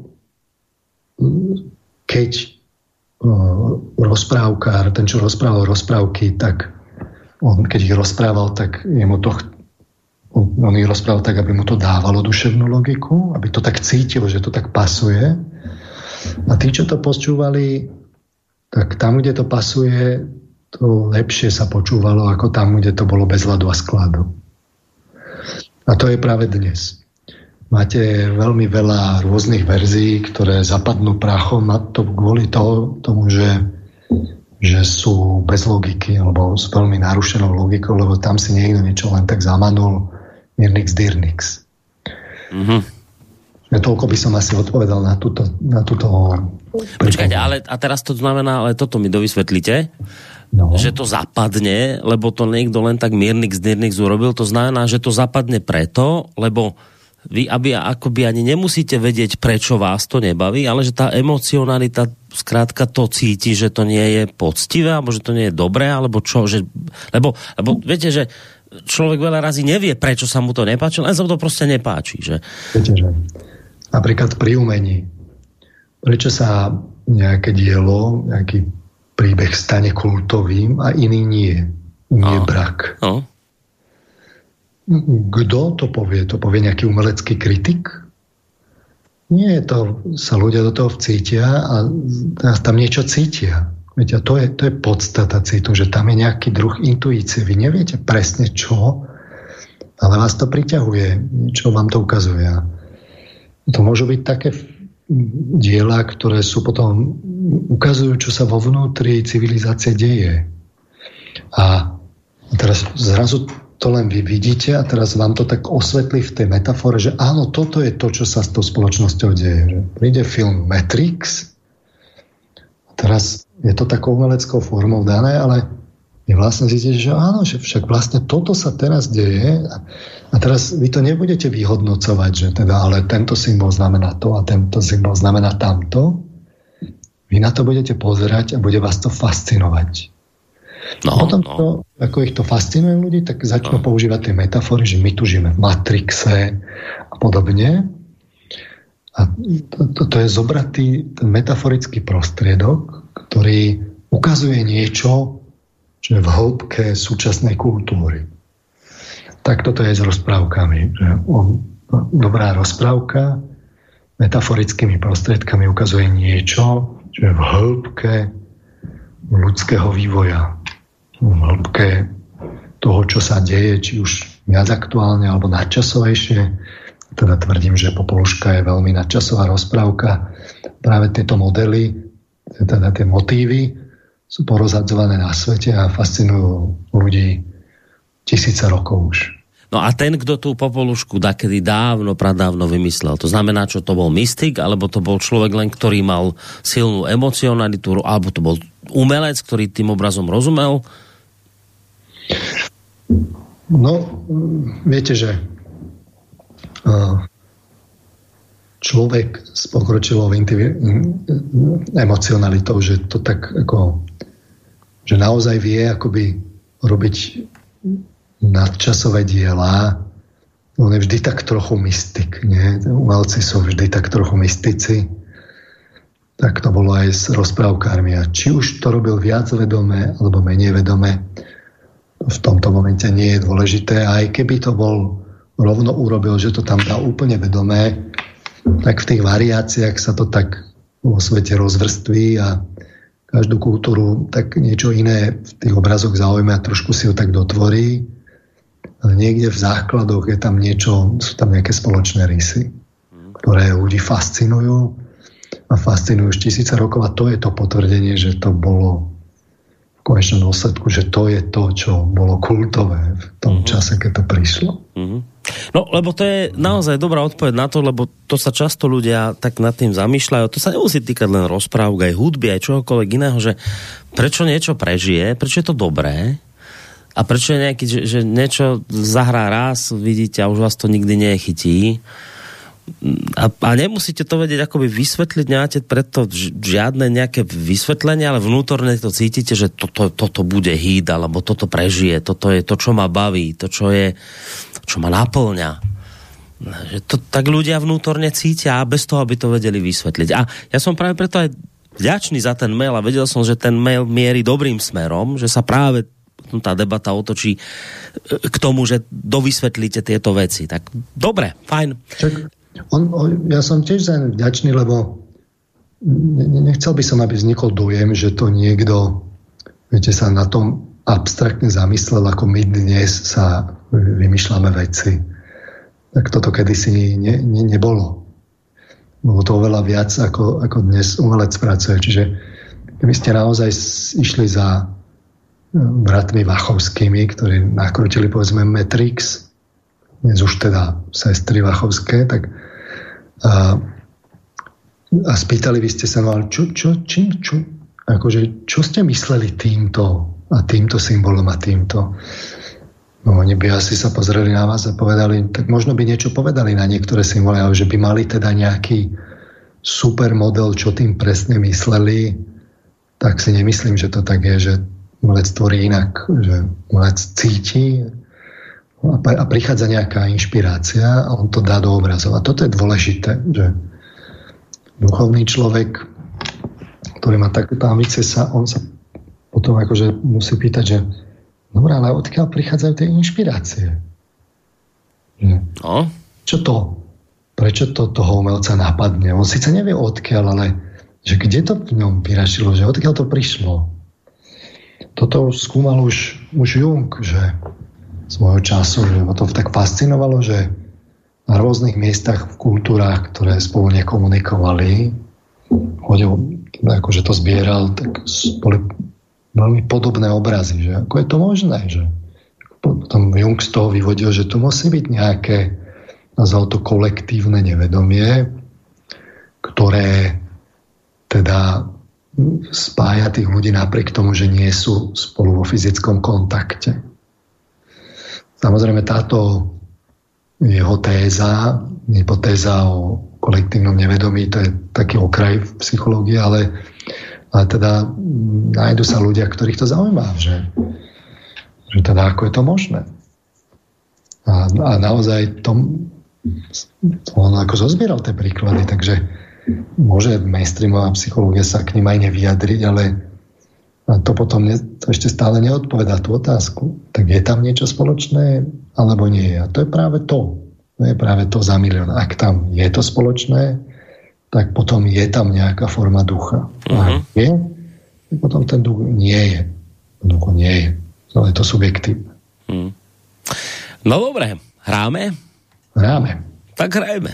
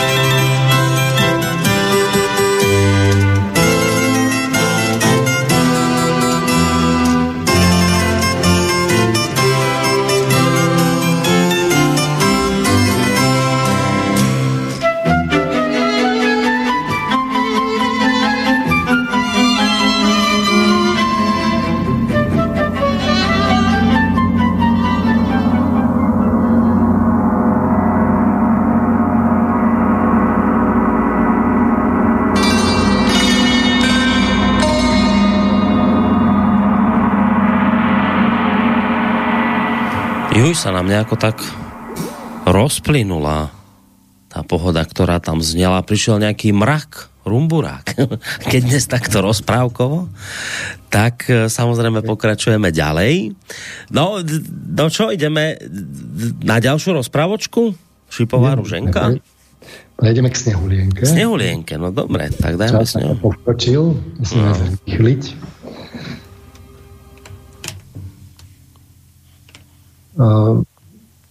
V inej rozprávke, samozrejme oni sú veľmi rôzne, ukazujú rôzne akoby duševné konštelácie jednotlivé rozprávky, ale niektoré sú predsa len také význačnejšie.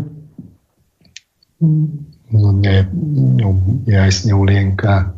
Hoci Sneulienka má taký menší rozptyl vo svete, je to hlavne teda akože grimovská rozprávka, skôr nemecká.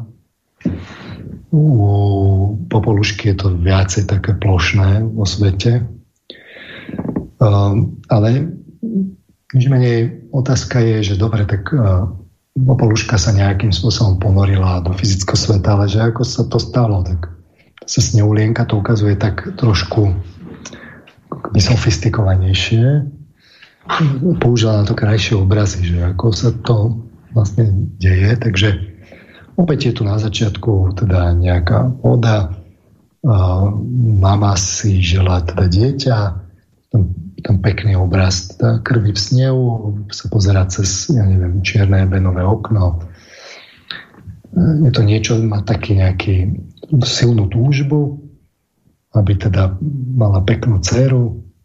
No a dcera sa narodí a naozaj je pekná, ale matka zomiera. Prichádza zápletka, zase teda zlá kráľovna Macocha.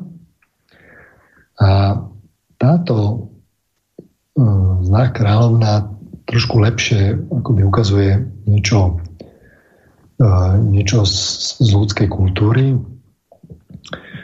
Uh, práve akoby ukazuje, že kde, kde to citové je viacej akoby pod pokušením, že čo je no, tak sofistikovanejšie trochu zobrazené. Čiže uh, ukazuje to taký ten pokušiteľský rozmer no, vlastne zla, lebo nie je zlo ako zlo, to je také skôr pokušiteľské, ktoré sa zobrazuje v rôznych teda ako variáciách ako typicky nejaký taký krásny, krásna bytosť zväčša v červenom plášti, ktorá je tak zameraná na seba.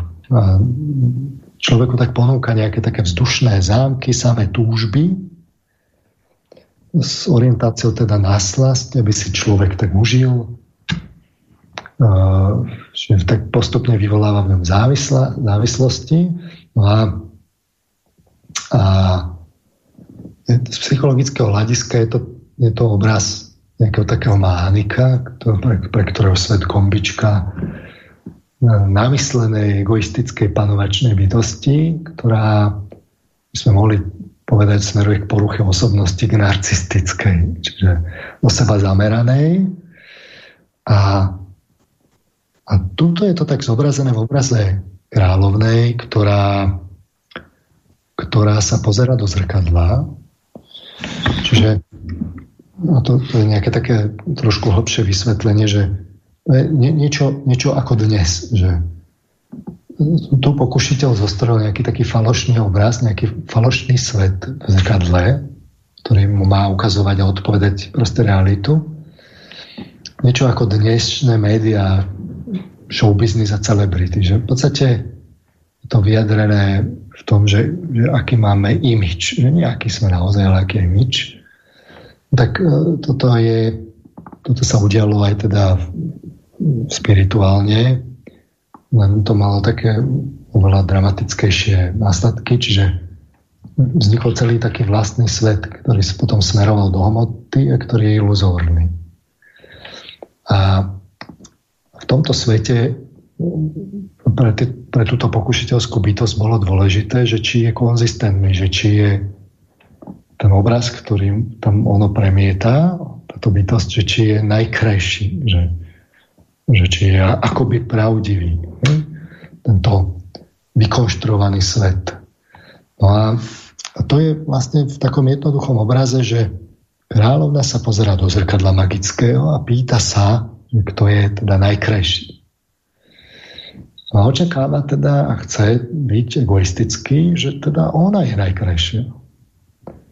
Teraz, ako som hovoril, krása je spojená s citom, to taký viacej ten ženský aspekt a vôbec tieto charakteristiky, túžba, s citom spojené, krása, tak mm, to je vlastne ženy budú na to náchylnejšie, muži majú svoj zase iný slabé miesto. Takže tu je potom táto zlá kráľovna, to, ktorá takto ako je žiarlivá, pýta sa teda zrkadla na krásu, tak tak toto, toto je tu zobrazované týmto výrazovým prostriedkom. A ako sa teda Sneulienka rastie, tak vlastne kráľovna zistí, že teda Sneulienka je najkrajšia. A čo urobí teda kráľovná? Tak sa rozhodne, že teda Sneulienku musí zabiť. Že to teda nie je možné, aby kráľovstvo prebrala nejaká iná ona musí byť kráľovná, všetko musí smerovať ku nej, do centra je ja. čiže čisté neresti, opäť. No a teda nahovorí teda polovníka, že ju teda zabiť, ale sneulienka je duševne čistá, tak duševne čistá, že polovník ju nevie zabiť. Je tak čistá, že je nevinná, že teda polovník sa rozhodne radšej, že nesplní rozkaz kráľovnej. Na druhej strane ale to, v tej čistote je zároveň aj naivná, čiže ne, nemá akoby ešte tu taký ten intelektový prvok, čiže keď za ňou potom neskôr prichádza kráľovná, tá ju vždy nejakým spôsobom balamutí, v podstate chce spôsobiť aj smrť. Čiže no, toto je taký typický obraz vlastne pokušenia duševného, kde duša podľahne a potom musí odísť, odchádza niekam, kde, do nejakého hustého lesa, nejakého sveta trpaslíkov, ktoré čo, ktoré pôsobia v mote. Trpaslíci sú z tých akoby, živlových bytostí, elementárnych, prírodných, sú tie, čo sú najviac spojené s motou. Väčšia teda kopu nejakých kamenných šachtách a podobne. Nesú si svoje lampáše. No a ona k týmto prichádza. Nie k nejakým veterným alebo ohnivým bytostiam alebo vodným, ale prichádza až k týmto fyzickým. Čiže opäť je tu vlastne veľmi podobný obraz, aký máme teraz zmenu v starom zákone, že teda duša podľahne pokušeniu a výsledkom je, že je vyhnaná z raja, musí prísť do fyzického sveta. Samozrejme sú verzie, kde to nemusia byť trpazlíci, môžu to byť aj povedzme lúpežníci, také rôzne okorenenia. Ale potom tu máme vlastne tá zápletka nám ďalej, teda pokračuje. V tomto smere sú to práve trpaslíci, ktorí vznikne nejaký, nejaká symbióza, sneulienka, čistá duša vlastne príde, stará sa o nich, oni zase pre zmenu majú ten intelekt, Čiže keď potom príde neskôr kráľovná, tak oni ju napomínajú, dávajú jej rady, že čo a ako a vlastne ju zachraňujú. No a keď teda kráľovna zistí, že teda polovník nezabil, zrkadlo teda je opäť zahlasuje, teda, že sneulienka je tá krajšia, sneulienka je budúcnosť, tak sa kráľovná rozhodne, že teda pôjde sama a bude teda pokúšať teda v sneulienku ďalej a síce, že teda spôsobí, spôsobí jej smrť. No a teda sú zase prostriedky, akými to chce urobiť. Tie sú také typické, typické ženské, ako povedzme v, v antike mala Afrodita, sú také, také signatúry. Zase to tak súvisí práve s krásou a so ženstvom. Takže najskôr je tak uh, podvodne predá šaty, No, sme pri šatoch. A čo sú teraz tie šaty? Čo, to, čo sú to za šaty? To nie sú také tie vybielené voľné šaty, ktoré, e, ktoré dušu povznášajú. Ona je predá šaty e, korzet, ktorý utiahne tak, že obmedzí jej slobodu. Čiže inými slovami povedané, my sme to zase chceli interpretovať z tohto pohľadu, práve táto pokušiteľská bytosť duchovná, ona vytvára v človeku vášne, hľadá slasť, aby si človek užil. A slasť v podstate z človeka robí otroka, keď teda tej slasti podľahne.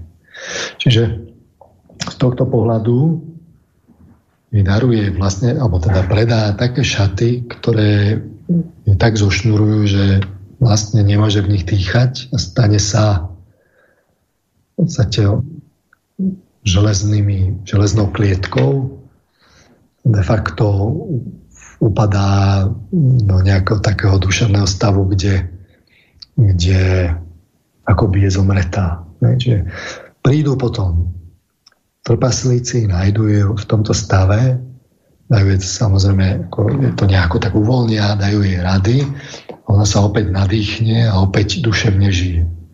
Čiže to je asi nejaký taký obraz, obraz kde vlastne podláhnete vášni, zošnuruje vás, zotročí vás, až vás, vás vycicia vlastne celú emocionalitu, až zostane, už neviete dýchať, čiže to nejako, tak, tak vás zviaže, že už nemáte žiaden rozlet, nemáte nič. No tak to je asi nejaký takýto obraz, psychologicky povedané.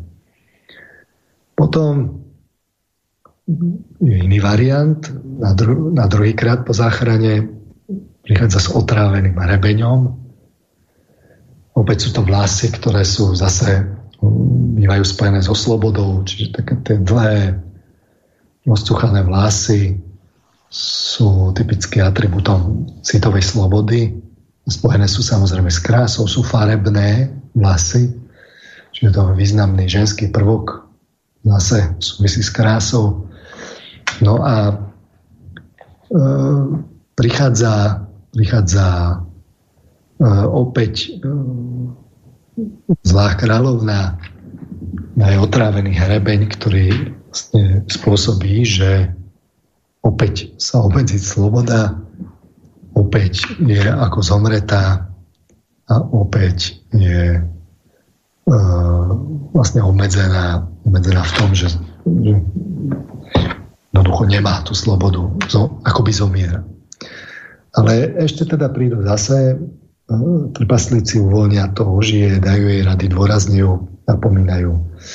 Prichádza tretie, tretie pokušenie, kde teda zlá kráľovna uplatní svoj diabolský teda intelekt z polovice otrávi jablko, čiže na jej z poznania, ale tú polovicu, aby to teda zjedla, tak ona povie, že však ako daruje jeho, však je krásne, ešte také zaujímavé, že u Grimovcov je to jablko z polovice biele a z polovice červené.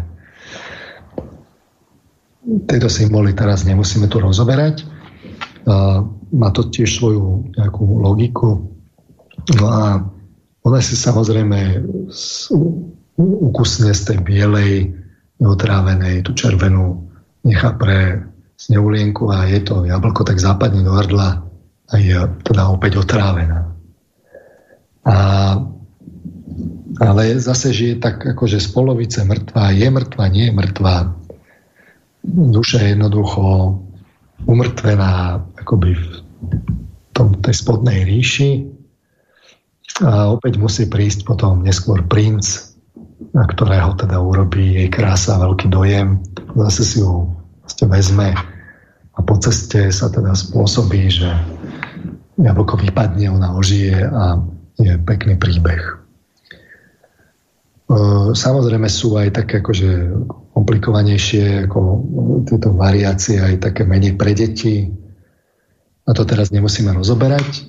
Snažil som sa to tak opäť tak e, trošku všeobecnejšie, ale vyčistenejšie. Čiže tu máme akoby viacej taký akcent na to, ako to celé začalo, že že kde sú teda jednak akoby tej zlej kráľovnej, že ako to začína, že je tam viacej akoby toho vykresleného. Zároveň Sneulienka je tak viac štilizovaná do, do duševnej čistoty, nie je ponorená tak vyslovene do fyzického sveta, hoci plní nejaké úlohy, ale ona je vlastne chránená vo svete trpaslíkov zlá kráľovná ide na to tak viac duševne, snaží sa ju tak zvonku a vyslovene zabiť, otráviť. Je to trošku iný motív, ale v podstate vidíme, že to je veľmi, veľmi podobné. Dajme si zase skladbu teraz a potom si ešte povieme tak stručne o šipkovej rúženke. Aha, ešte jednu máme. Dobre, dobre, Či? tak si ideme trošku ešte zase oddychnúť. A čo, šipová rúženka na záver? Šípková rúženka. No. Šípková rúženka, dobre.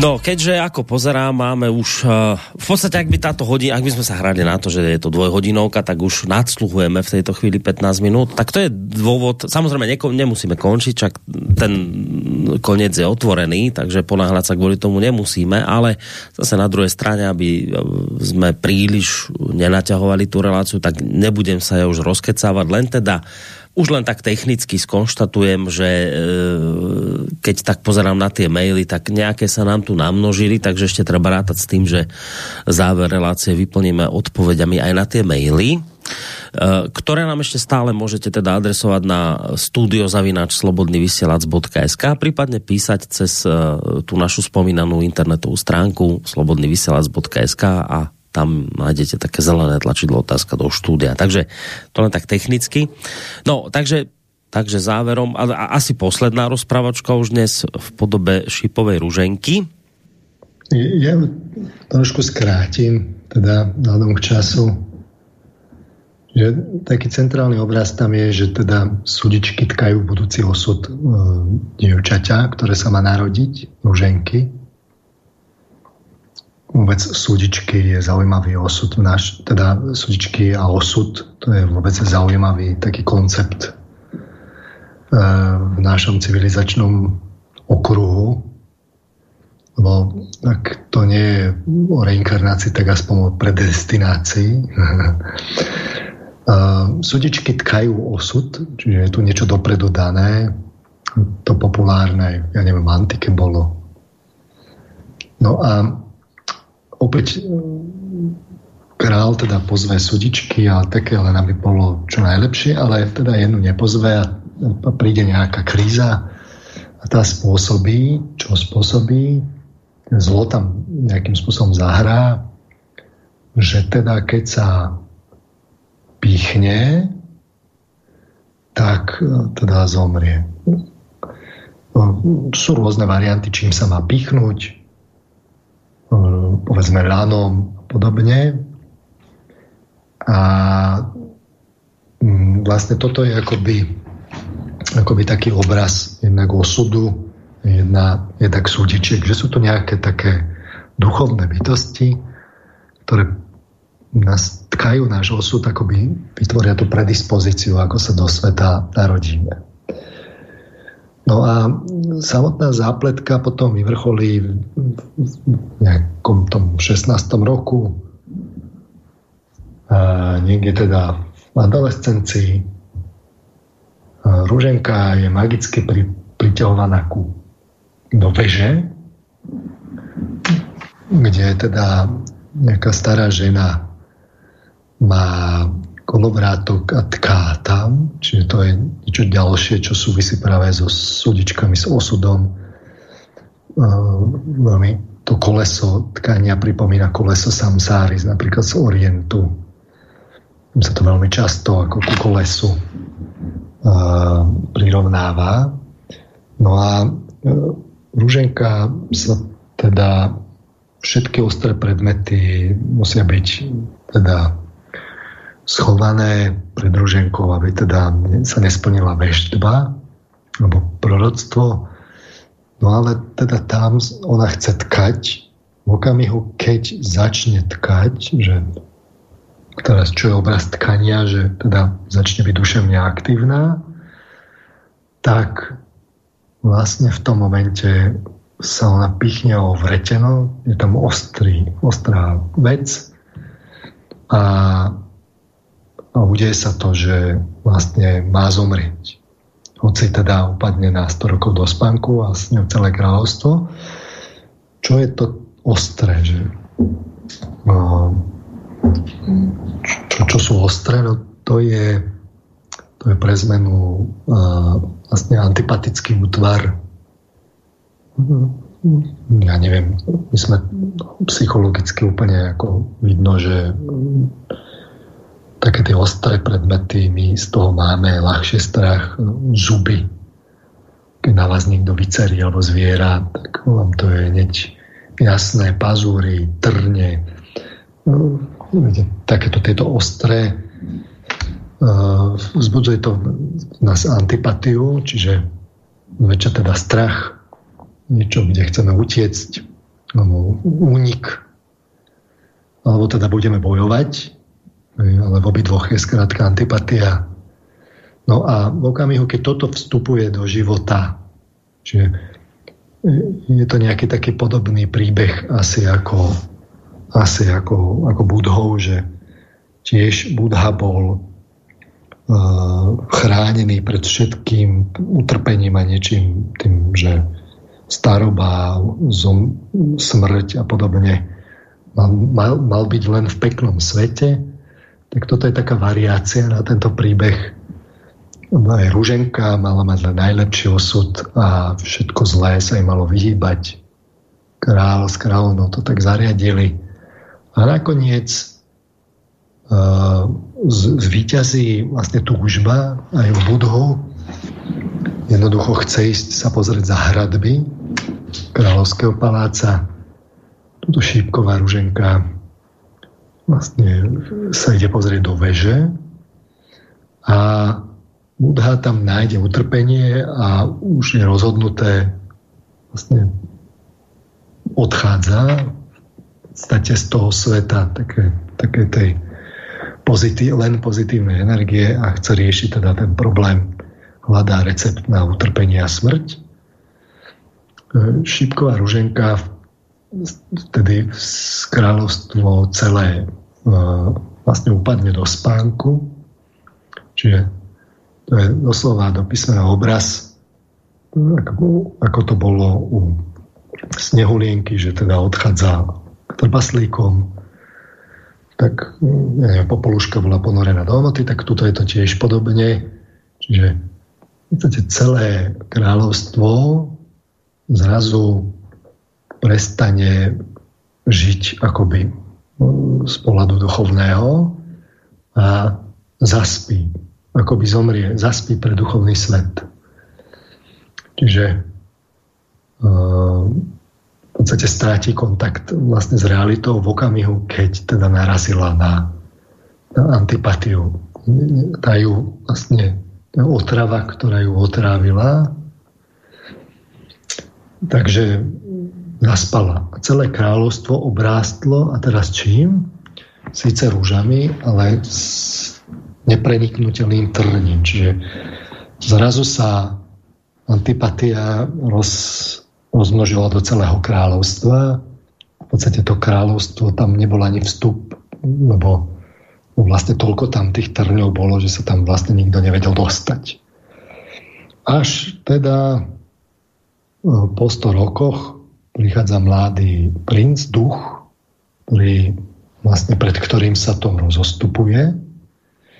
Inými slovami povedané, on disponuje silami ducha, ktoré, ktoré to vedia presvietiť, vie tú antipatiu spracovať a vlastne sa môže dostať až teda k rúženke a nejakým spôsobom zase sa stane teda to, že, že sa zamiluje a je ňou tak fascinovaný, že z toho bude svadba a celý tento problém sa vyrieši. Čiže s ňou, s Ruženkou ožije zase celé kráľovstvo. Čiže keď sa spojí duch s dušou, ktorá takto uviazla, tak vlastne vtedy sa vyrieši ten problém a, a, a, a z pohľadu teda duchovného sveta Ruženka s ňou kráľovstvo ožije. Tak to bolo 100 rokov v takomto spánku.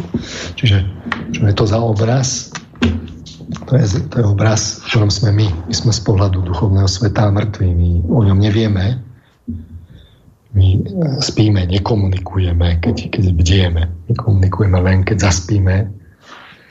Aj to komunikujeme takým svojským spôsobom. Čiže Uh, tu máme iný obraz, ale v podstate všetky tri rozprávky nám ukazujú veľmi podobné podobný príbeh. Čiže to ponorenie, ponorenie do uh, fyzického sveta. Popoluška nám ukazuje, ako to chodí tu. Uh, nám ukazuje, ako je to z pohľadu duchovného sveta, že sa tam spí. Sneulienka nám ukazuje, ako sa to vlastne pri, prihodilo. Uh, pomoc môžu jedinecnosti, čiže princ, ja neviem, šípkovej rúženke musí preukázať teda nejaké cnosti, ktoré má, aby sa to tam uh, rozhodlo. Osobitná kapitola sú teda osud a sudičky, ale to teraz nemusíme vlastne rozoberať. Čiže chcel som vlastne ukázať takéto tieto elementy, interpretovať ich, ukázať ich nielen ako z pohľadu sub, nejakej subjektívnej interpretácie, z pohľadu, že oni vlastne ukazujú niečo hlboké, niečo, čo, niečo, čo ľudia cítia, že tam niečo je, preto je toto kultové. Dnes sa žiaľ vlastne to zahmieva z pohľadu e, súčasného liberalizmu. Sú tieto rozprávky úplne, zvlášť tieto ženské, sú úplne ro, akože rozporplné a beží taká tvrdá kritika na ne, že sú tam len také pasívne tie ženy. V podstate sú otrokmi ideálu krásy, sú len také akože príliš jednoduché tie ženy, že čo, oni len čakajú na princa. Vôbec je tam nerovnosť. Že teda nie je to rovnoprávne, mali by byť aktívnejšie, tak, ale v skutočnosti to je vlastne nepochopenie, lebo uh, rozprávky by mali byť štilizované a teda to nie je len ako vzor pre, pre ženy, ale to je vzor aj pre, pre, pre chlapcov. Aj chlapci by tie rozprávky mali čítať a totiž to, aj, aj, aj muži majú dušu a tie cnosti, ktoré sú tam, tak uh, musia mať aj muži.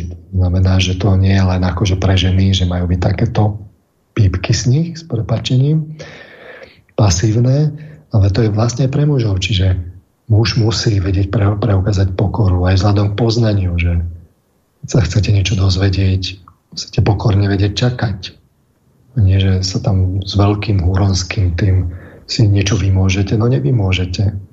Čím je to poznanie cenejšie, tým viacej musíte trpezlivo a pokorne čakať, aby vám bolo dané. To, že máme teraz iný, iné očakávania, no tak bohužiaľ, to pekne vidno.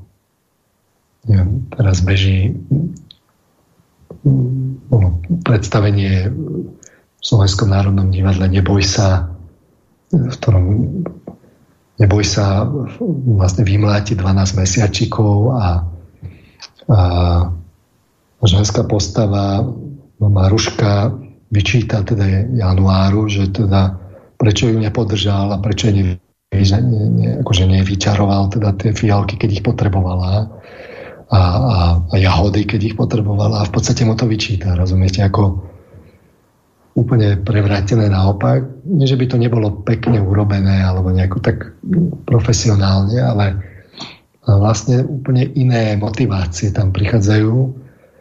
Duševná logika sa naruší a potom deti sú inak vedené. Jednoducho sú vedené k tomu, aby teda, keď niečo nedostanú, aby teda zabojovali. Však máme byť moderní. Hej?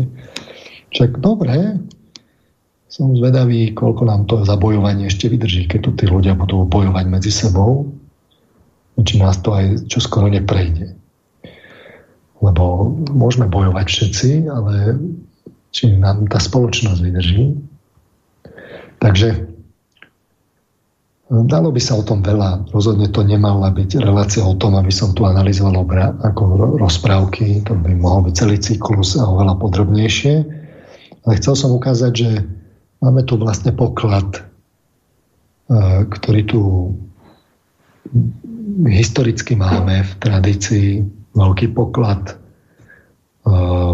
mal by byť dávaný deťom, tomu jazyku sa dá rozumieť, aj keď akože na to treba také subtilné vlastne naliadanie a, a konec koncov aj nejaké poznanie, ale dá sa to pozdôvodňovať nejako. To neznamená, že rozprávkam treba pristupovať nejako racionálne, akože mentalisticky a abstraktne a, a chápať ich. Práve ide o to, aby človek prežíval citovo. Ale keď im rozumie, že sa môže približiť k tým obrazom a hĺbke tých obrazov, tak ja tvrdím, že moderný človek to môže potom sa aj lepšie na to nacítiť a a môže mu to byť prospešné, ak to teda s tým intelektom nepreháňa. No a to je z mojej strany asi tak všetko, tak by sme mohli teraz pristúpiť no, k otázke. Dobre, dobre, tak aby sme to teda nezdržiavali, máme pol jedenástej, tak hneď vúpneme na otázky. Prvá od Jozefa. Každý rok na Vianoce vysiela verejnoprávna televízia novú rozprávku, ale pre mňa je to vždy sklamanie. Tieto v súčasnosti natočené rozprávky mi pripadajú akoby bez duše, bez rozprávkovej atmosféry. Nedá sa to proste porovnať s rozprávkami, ktoré natočili začiatkom 80 rokov Martin Ťapák alebo Martin Holly. Chcel by som e, pripomenúť, že prvými zberateľmi ľudových rozprávok na Slovensku boli bratia e, Reusovci z Revúcej a Jan Francisci, ktorí... Prosím? Áno, áno. Ktorý ich e, prvýkrát vydal. Slovenské rozprávky vydala v Čechách aj Božena Nemcová, vďaka čomu sa stali súčasťou českej kultúry, napríklad Princa Večernica, Princezna hviezdou na čele a tak ďalej. No a teraz neviem, do akej miery budete vedieť hneď na toto z fleku odpovedať. Uh, mal by som dve otázky. Poprvé v rozprávke Plavčík a Vratko je postava Vratka, ktorého hral vo filmovej verzii Karol Zachar. Ako by ste interpretovali túto postavu? Je to nejaké slnečné božstvo? A po druhá, teda druhá otázka, ako by ste interpretovali rozprávku Červená čiapočka? Jozef. Uh, to, by sme, to by sme zašli ďaleko. No. No, takže ako Dúfam, že mi teda posluchač prepačí, ale to, to by sme tu ešte teda boli nejaký čas. A nie som si celkom istý, že či to mám aj teraz úplne pripomenuté, toho vratka, povedzme. Mm. Mm. Takže rád by som sa Hej. A je to pochopiteľné, však keď ste tu pomaly pol hodinu, vyše pol hodiny jednu rozprávku rozoberali, tak je logické, že teraz nie je čas tú ďalšiu pol hodinu rozoberať červenú či počku, takže poďme na ďalší mail. Dobrý večer. Dobre sa mi počúva vaše rozprávanie, rozprávky skrývajú priveľa múdrosti a pravdepodobne aj skutočných dejín. Mňa však na rozprávkach najviac zaujalo zosobňovanie ľudských vlastností zvieratám. Z rozprávok sa dozvedáme prirovnanie ako pyšný ako páv, rýchle ako zajac, prefikaný ako líška, ťarbavý ako medveď, verný ako pes a usilovný ako včela, napríklad. Prečo nikdy ani jedno zviera nedostalo prívlastok ako človek? A preto som zvedavý, aký má názor pán Marman na to, či má aj zviera dušu. Ja som presvedčený, že áno. Mám doma mačku, psa a dávnejšie som mal aj asi malé prasiatko teda Žiadny rozdiel som nepobadal medzi človekom a nimi. Vedia sa radovať, hnevať, smútiť, závidieť si, žiarliť, prejavovať lásku, nenávidieť a dokonca aj odpúšťať. PS tá nádej dokáže človeka presvedčiť k veciam, o ktorých by niekedy ani nesníval šanca malá, ale je. Tak toto napísal Rudo z Oravy. No, celá symbolika zvierat, to je, to je také zaujímavé. Ľuďom sa relatívne často sníva o, o zvieratách kľudne o krokodíloch a tak podobne aj v našich zemepisných šírkach. Ehm, zviera rozhodne má nejakú duševnú dynamiku. Ono pôsobí na človeka iným dojmom, iný dojem máte z vlka, iný dojem máte z jelenia, iný dojem máte zo žraloka a iný, ja neviem, z labute. Čiže e, oni vyjadrujú nejakú špecifickú typológiu, nejakú sústavu takých emócií. A už len tým, že ich vidíte v neutrálnej, neutrálnej póze. Čiže zviera ako také, keď bude akoby, že nebude aktuálne nič prežívať, aj tak vlastne na nás nejako duševne pôsobí. A v podstate v snoch sa táto emócia, keď, keď sa má použiť nejaká, že to vedomie pracuje s emóciou, ktorá je tomu podobná, môže prísť teda k tomu, že v snovom vedomí sa to vytapetuje, ja to volám vytapetovanie, vlastne vyformuje sa to ako to, to konkrétne zviera. Čiže nás môže naháňať e, nejaké divé zviera, to je pritom nejaký strach, ktorý je podobný, ako keď máme, ako keď vidíme to zviera. Čiže uh, zvieratá, to je celá kategória, že akým spôsobom sa manifestujú symbolicky v, uh, práve v zmenených stavoch vedomia. Je na tom niečo aj subjektívne, ale je na tom niečo aj objektívne, že jednoducho vlk je vlk. A vlk sám o sebe asi nikdy nebude taký ten taký ten maznace, maznací zvieratko jednoducho má to svoju nejakú vnútornú logiku, ktorá môže byť samozrejme subjektívne dofarbená, ale to teraz nemusíme rozoberať. Či zvieratá majú uh, niečo vyššie ako človek. No keby, keby mali všetko to, čo má človek, tak by to o nás teda uh, nesvedčilo dobre. Samozrejme, majú základné emócie, majú aj nejaké také náznaky, povedzme, u, u cicavcov nájdete už náznaky sociálnych emócií, aj niekedy aj veľmi pokročilých. Uh, ale zaujímavé to začne byť vtedy, keď, keď prídete k morálnym emóciám. A že či láska zvieraťa je viete, že či, či zviera zažije nejakú duchovnú lásku. To je tá otázka za milión, alebo, alebo no, nejaké hlboké pokánie viete, u zvieraťa, že by ste našli ale také, že vedové pokáňa. Skrátka, zviera nemá ten intelekt, ktorý máme my a potom aj obsah, ktorý sa pridáva k emóciám, tam nevie vložiť, čiže akoby celá tá nadstava smerom k morálnym emóciám tam je len tak jemnočko načrtnutá, ale, ale ďalej sa zviera jednoducho nedostane za svoje možnosti. To, akým spôsobom my sme si vedomí morálnych emócií a rozdielu, že koľko, kedy to máme a aký je to rozdiel zviera, to je druhá vec. Väčšina ľudí v podstate to má také málo rozvinuté alebo naznačené, poriadne si to neuvedomuje, takže to potom ani poriadne nevie vidieť absenciu zvierat. Z tohto pohľadu by sme mohli povedať, že tá časť duše, ktorá súvisí so základnými emóciami, sociálnymi emóciami, tu zviera má, čiže má duševnosť, ale otázka je ducha. A ducha má jednoducho, že tam ten intelekt nie je, taký ako u nás, tak je to potom inak s duchom u zvieraťa ako u človeka. No a naplnenie ducha ako obsahom, práve morálnymi emóciami, to tam potom vlastne musí absentovať. Čiže, čiže zviera má len také trošku načrtnutie, také tej inteligencie nie sú samozrejme hlúpe, ale, ale také tej tak, takého toho intelektu, ktorý máme my, to zviera jednoducho nemá.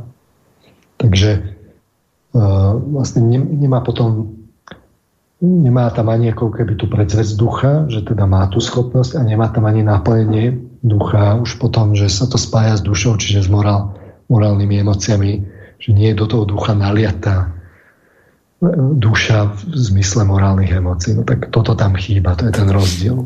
No, nie som si celkom istý, či na túto otázku od Anny budete vedieť odpovedať, ale prečítať ju prečítam. Chcem sa opýtať, či v tej novej slovenskej rozprávke od Mariany Čengel Solčanskej Zakliata jaskyňa je na stene jaskyne namalované čierne nacistické slnko. Ja teda neviem, o akú rozprávku ide, to ani netuším, takže neviem, či vy viete. Vyznám sa, že ani ja nie. Takže, takže nevieme, dobre, tak hneď na ďalší mail. Každý sme si prešli obdobie, keď sme počúvali a pozerali rozprávky, niektorí ich pozerajú dodnes, podobne ako ja. Pripomína mi to detstvo, keď mi boli čítané mamov a neskôr som si ich čítal sám. Tak som to robil svojim deťom a ja. Najradšej som si čítal a potom aj čítal svojim deťom naše slovenské a české rozprávky. Asi preto rozprávky, lebo boli rozprávané v ústnej podobe. Z tých našich som mal najradšej Dobšinského rozprávky, z českej produkcie to boli rozprávky Boženy Nemcovej.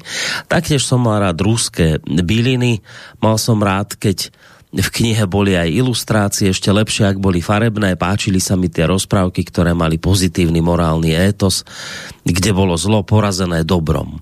Čítal som a vysvetľoval svojim deťom, bola to zábava najmä pri mojich dcerách, ktoré boli dvojčatá, vlastne stále sú.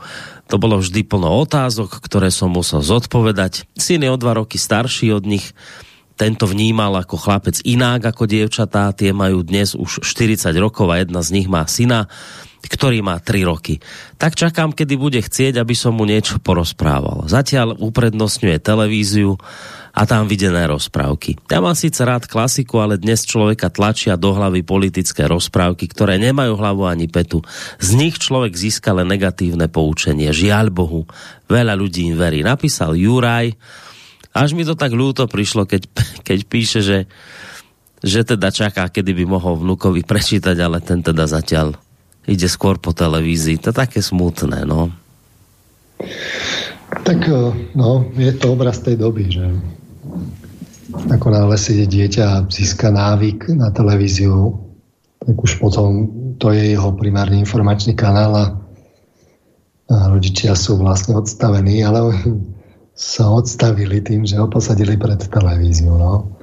Čiže potom žneme to, čo sme siali, naozaj je to tak, že e, dnes už, ja neviem, každý si zmyslí, že on teda vymyslí lepšiu rozprávku. Vlastne celú tú duševnú logiku záhamlí, akože e, zosúčasní to, veď už sme niekde inde. Že v podstate také tie čisté, štilizované typológie e, sú vlastne na ústupe, že moderní hrdinovia sú vlastne aj dobrý, aj zlý súčasne, sa to mieša, už to nie je také ako kedysi a je to na škodu. No potom aj, aj celkové poučenie je vlastne také, že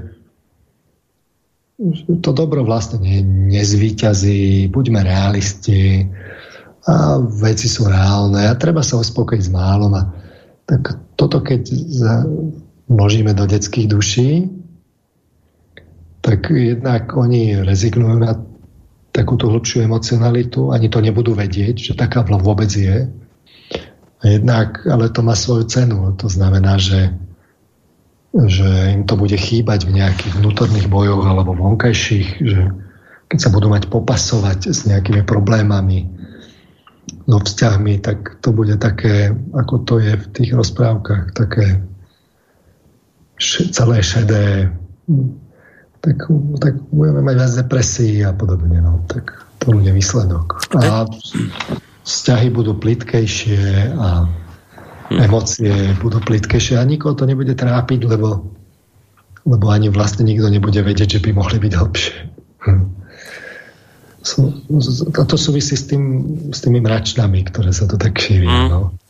Peter ani nemá otázku, ten skôr iba e, chce dať takú poznámku, že prečo si myslíme, že konkrétne rozprávky vymyslel vždy jeden človek. Jeden človek mohol vymysleť jeden detail rozprávky, ďalší človek iný detail, postupne sa niečo pridávalo, ale zároveň ľudstvo príbehy preosievalo, aby v nich ostalo len to dôležité a pravdivé, až napokon vzniklo to, čo máme dnes. A mohlo to pokojne trvať aj tisíce rokov. No. Bolo, bolo, presne no, tak. No. Presne tak. Uh, dobrý večer. Pre umelcov je typicky práve bohémsky, mnohokrát až nemorálny život. Ako je možné, že teda práve umelci sú tí tak trochu mystici? Pýta sa Julia. No, uh, morálny a morálny. Čiže uh, uh, aj, aj s umením je to tak, viete, že uh, môžete si teda užívať svoje psychoaktívne látky a dokonca budete mať aj nejakú inšpiráciu, ale na tom umení to bude vidno.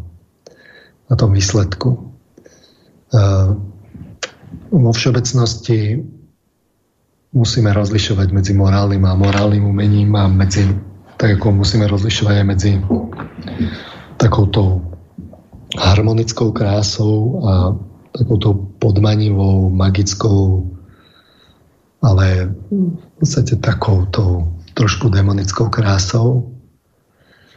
A kto to nevie rozlišovať, tak potom môže prísť teda k záveru, že teda môže mať tie látky a môžem prísť teda k morálnemu umeniu. Ale tomu morálnemu umeniu takto neprídem. Čiže uh, inšpirácia môže byť aj na jednej, aj na druhej strane, aj na strane morálnej duše, aj na strane tej amorálnej duše môžeme vidieť veľmi dekadentné umenie, ktoré je tvorivé do nejakej miery, povedzme aj dosť významnej, ale treba to rozlišovať. Čiže áno, dnes je e, väčšina umelcov si žije nejakým spôsobom takým e, no väčšina, proste nejaká dôležitá časť si žije takým amorálnym spôsobom a potom, ale to má aj nejaké následky. A obyčajne to vidno, že pokiaľ ten umelec ešte žil tak, že bola tam v nejakých segmentoch duše morálka a vlastne sa obetoval a niečo pre to urobil, tak vtedy to umenie malo nejaký šmrnc. Potom veľmi často prídu povedzme peniaze a príde aj taký ten život k tomu súvisiaci a potom tá inšpirácia nejako začne dochádzať a začne to vyjasnúť. V podstate mm, dopriať blahobyt umelcovi je takmer spolahlivá cesta, ako mu zobrať inšpiráciu. On v istom zmysle musí trpieť, musí. No. Zase keď moc, tak, tak to tiež nie je dobré, ale istý deficit mu vytvára tenziu a tam preukáže morálku, tak to ho, rozpohybujú. No, mm. To svojho času hovoril ešte, keď sme robili s pánom doktorom Nábielkom relácie, tak hovorí, keby sme boli, lebo Fangok mal, e, ten známy samozrejme maliar, mal svoje psychické problémy, Teď sme sa bavili, že čo mu bolo a on teraz vysvetľoval, akú chorobu on mal a tak a vrajem, a dalo sa to vtedy, a dalo by sa to liečiť, nie? On vrajem, že dalo by sa to liečiť, ale ak by sme ho liečili, nikdy by tie obrazy nenamaloval. No, takže to je tak, že to on musel byť v tomto rozpoložení psychickom, aby mohol tie obrazy namalovať, ktoré dnes si ľudstvo cení. No, máme tu ešte jednu otázočku k téme a potom dve otázky posledné trošku mimo témy, tej dnešnej, ale skôr k tej téme, čo boli predošlé. Takže najskôr ešte posledná otázka k téme od Janky. Pozerám do štúdia, z toho, čo Peter Manman hovorí, sa mi to javí tak, že skôr alebo neskôr sa každý z nás bude musieť prebudiť a prejsť cestou transcendencie. Nepochybne je tá cesta náročná náročná. Zaujímalo by ma, ale v čom spočíva rozdiel medzi ľuďmi v tomto prebudení? Prečo sa niekto prebudí, hľadá cestu k zušľachťovaniu, k cnostiam a niekto nie? No, uh, viete to, to je podobná otázka, ako, ako keby ste uh, hľadali, že, že keď máte, povedzme, ja neviem, závislosť, alebo máte máte depresiu alebo nejaké takéto tieto duševné poruchy, že prečo sa jedni už akoby ich to zmobilizuje a začnú s tým niečo robiť a začne liečiť proces a niektorí ešte potrebujú padnúť hlbšie a, a ešte, ešte, ešte hlbšie, aby to a ne, nepohne ich to. Takže kde je to ten bod obratu, to je veľmi zaujímavá, veľmi zaujímavá, veľmi ďaleko siahla otázka. Uh, Nemyslím si, že sa dá vyriešiť bez konceptu reinkarnácie, za prvé. Za druhé, človek má aj nejaké úlohy, povedzme, ako ste to poznamenal s tým Van. Jednoducho tá miera toho, čo potrebujem získať, je tam veľká variabilita, takže každá cesta človeka je jedinečná. Máme nejaké také približné šablóny ako postupy, ale aj tak vždy musíte rátať s tým, že, že ten človek si môže robiť také tie niečo vyslovene špecifické a, treba to rešpektovať, takže je to ďaleko siahla otázka, no. Nedá sa na to asi mm. podľa tak všeobecnejšie odpovedať. No a teraz tu máme posledné dve. Trošku sa nad týmto jedným usmievam, ale nie, že by to bolo smiešné, len sa proste nad tým usmievam. To je, to je poctivý posluchač, ten nás počúva a aj skúša podľa toho, čo tu rozprávate, ísť, lebo píše, a vrajím, to sú už maily mimo témy. Dobrý deň. Trikrát som si vypočul všetkých 5 dielov relácie za hviezdami. Vždy pred spaním, pričom som sa snažil preniknúť vedome do sna. Na konci posledného dielu sa mi to podarilo a prekvapivo to pretrvávalo celú noc. Bolo to však iné, ako som čakal. Čakal som, že keď si sen uvedomím, bude môcť robiť všetko, na čo si spomeniem. Pravda však bola taká, že som sa ocitol v scéne, v scéne, ktorá bola úplne cudzia. Nefungovalo mi bežné rozmýšľanie ako v realite. Mohol som sa pozorovať, ale nedokázal som v ňom veľmi rozmýšľať, pamätať si, plánovať. Mal som veľmi obmedzené možnosti konania. Vedel som konať iba pod emóciou, ale racionálne niečo zmeniť som nedokázal. Bol to zvláštny zážitok. V sne spracúvame podvedome cez emocionalitu udalosti prežité počas dňa. Ak do sna začneme vedome zasahovať, neocitneme sa v určitom odpojení? To znamená, že začneme umelo vkladať do podvedomia nepretržité obrazy a pokrivo, e, pokrivovať tým podvedomia skutočné prežité udalosti, čím e, pri dennom prežívaní nemáme reálnu spätnú väzbu podvedomia na prežitky a začneme schádzať z cesty. Nie, že by sa mi to stalo, len mi to potom napadlo, napísal Peter. Po, poctivý postreh. No? Aj taký ako a, vlastne s fantáziou vidno, že poslucháč e, sa snaží tak úprimne. No, čiže viacero otázok to v skutočnosti je ak sa prebudíme do sna, tak som hovoril, že to automaticky neznamená, že mám všetky schopnosti. Čiže to si treba predstaviť, že to treba tiež pozískať vôbec všetky tie schopnosti. Že to, že to prvýkrát zažil posluchač, tak e, tam to vlastne zistil, že ešte všetko nemá. A, a vôbec chcem povedať, že na to, že to bolo prvýkrát, to akože ešte neuveriteľne dobre zažil, podľa mňa. No, no. Mohlo to byť veľmi krátke. Práve. Ďalšia vec je, že, že a to som aj poukazoval, že takmer vždy to je tak, že neviete robiť všetko, že sú nejaké mantinely. Niečo skrátka neviete. A teda čo človek nevie, no to, čo vlastne on nevie ani počas dňa, to neviete všetko, nemáte absolútnu slobodu, no tak do, do miery, do aké nemáte slobodu počas dňa, nemáte ani, ani počas deleho sna. Čiže tam je potom práca s emocionalitou, že aby sa človek oslobodil a tá práca, to sa nedie len počas uh, deleho sna, to sa deje samozrejme počas dňa. A potom tam bolo, čo tam ešte bolo? Vlastne, keby človek ako, že hrozí mu akoby odputanie, no, to, to, tak to, to. sa dá, to sa dá že keď sa teda akože zobudím, tak budem odputaný v sne a budem sa na to pozerať akoby zvonku. Ale E, to sa dá aplikovať aj počas bdenia. Že? Nie je to náhodou tak, že keď rozmýšľam, tak som vlastne odpútaný a trochu vzdialený svojich citov? A odpovedie je, no áno, ste. Ale to tak nemusí byť.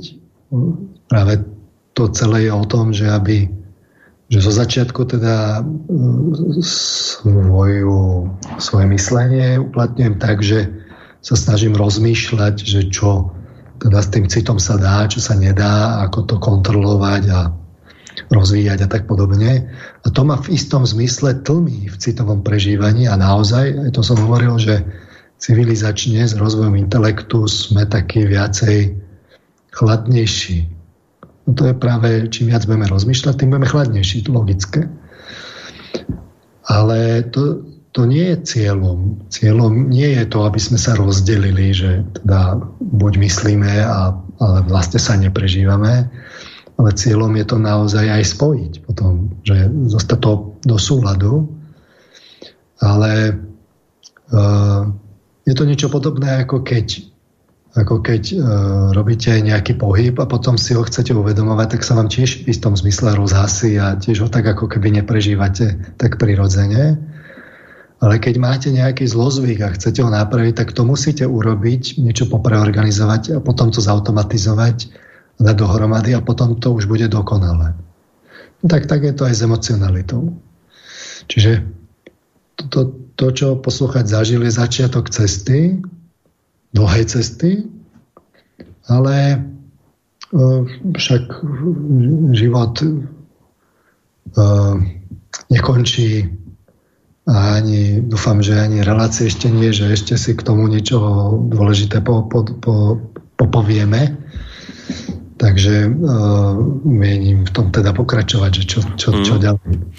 No, záverečný melod Julie, chcela by som sa opýtať možno skôr k tej predchádzajúcej relácii, čo môže znamenať vo svete snov, keď sa mi veľmi často sníva, že niečo hľadám, nemôžem to nájsť, prípadne mám nejakú úlohu, nedarí sa mi ju uskutočniť. Zobudím sa vždy, keď sa už veľmi snažím a nedarí sa mi to. Po takomto sne sa zobudím unavená. Ak je to takýto opakujúci sa sen, tak to znamená, že takmer určite treba hľadať to, to, toto isté, že robíte počas počas dňa niekde a nedarí sa vám to, tak sa vám to aj sníva, že máte z toho akoby uh, ist, ist, istý druh frustrácie a tá frustrácia sa potom prenesie aj, aj do sna a sa, tam sa to zopakuje. Nie? Čiže um, psychológ by hľadal teda, že kde sa to vyskytuje počas dňa práve táto istá téma. Navedie vás na to práve emocia, že akú, akú konkrétnu emociu prežívate pri tom, nejaká taká frustračná zrejme, a kde túto istú emociu prežívate počas dňa. no to vás tak akoby navedie, že možno aj, možno aj sú také dežavy okamihy, že niečo robíte a teraz si spomeniete, ale že snívalo sa mi, že a teraz si spomeniete na tento rekurentný sen, no tak s vysokou pravdepodobnosťou v okamihu, keď ste si to spomenula, tak zrovna zrovna v tom okamihu to bolo aktuálne, že niečo podobné ste vlastne zažívali, lebo pamäť funguje tzv. kongruentne, že e, rovnaká emócia filtruje tie spomienky, z, uh, oveľa ľahšie sa vyberajú spomienky z pamäti, ktoré sú v rovnakej emócii. A vy tú rovnakú emóciu práve hľadáte počas dňa, takže ak sa vám stalo, že počas toho ste si spomenuli na ten sen, tak v tom okamihu, keď, keď ste si to spomenuli, že ste mali kvázi také dežavy, že aha, toto sa vám snívalo, tak e, tam pravdepodobne hľadajte v tej situácii niečo podobné. Dobre, tak pozrite sa, normálne sme to zaokrúhlili na 23. hodinu, pekne nám to vyšlo na 3 hodinky. A nebudeme to naťahovať, lebo už sme aj tak o hodinu natiahli. Aj. Tak ďakujem veľmi pekne za dnešok. Aj. A ja ďakujem samozrejme vám, Boris, poslucháčom.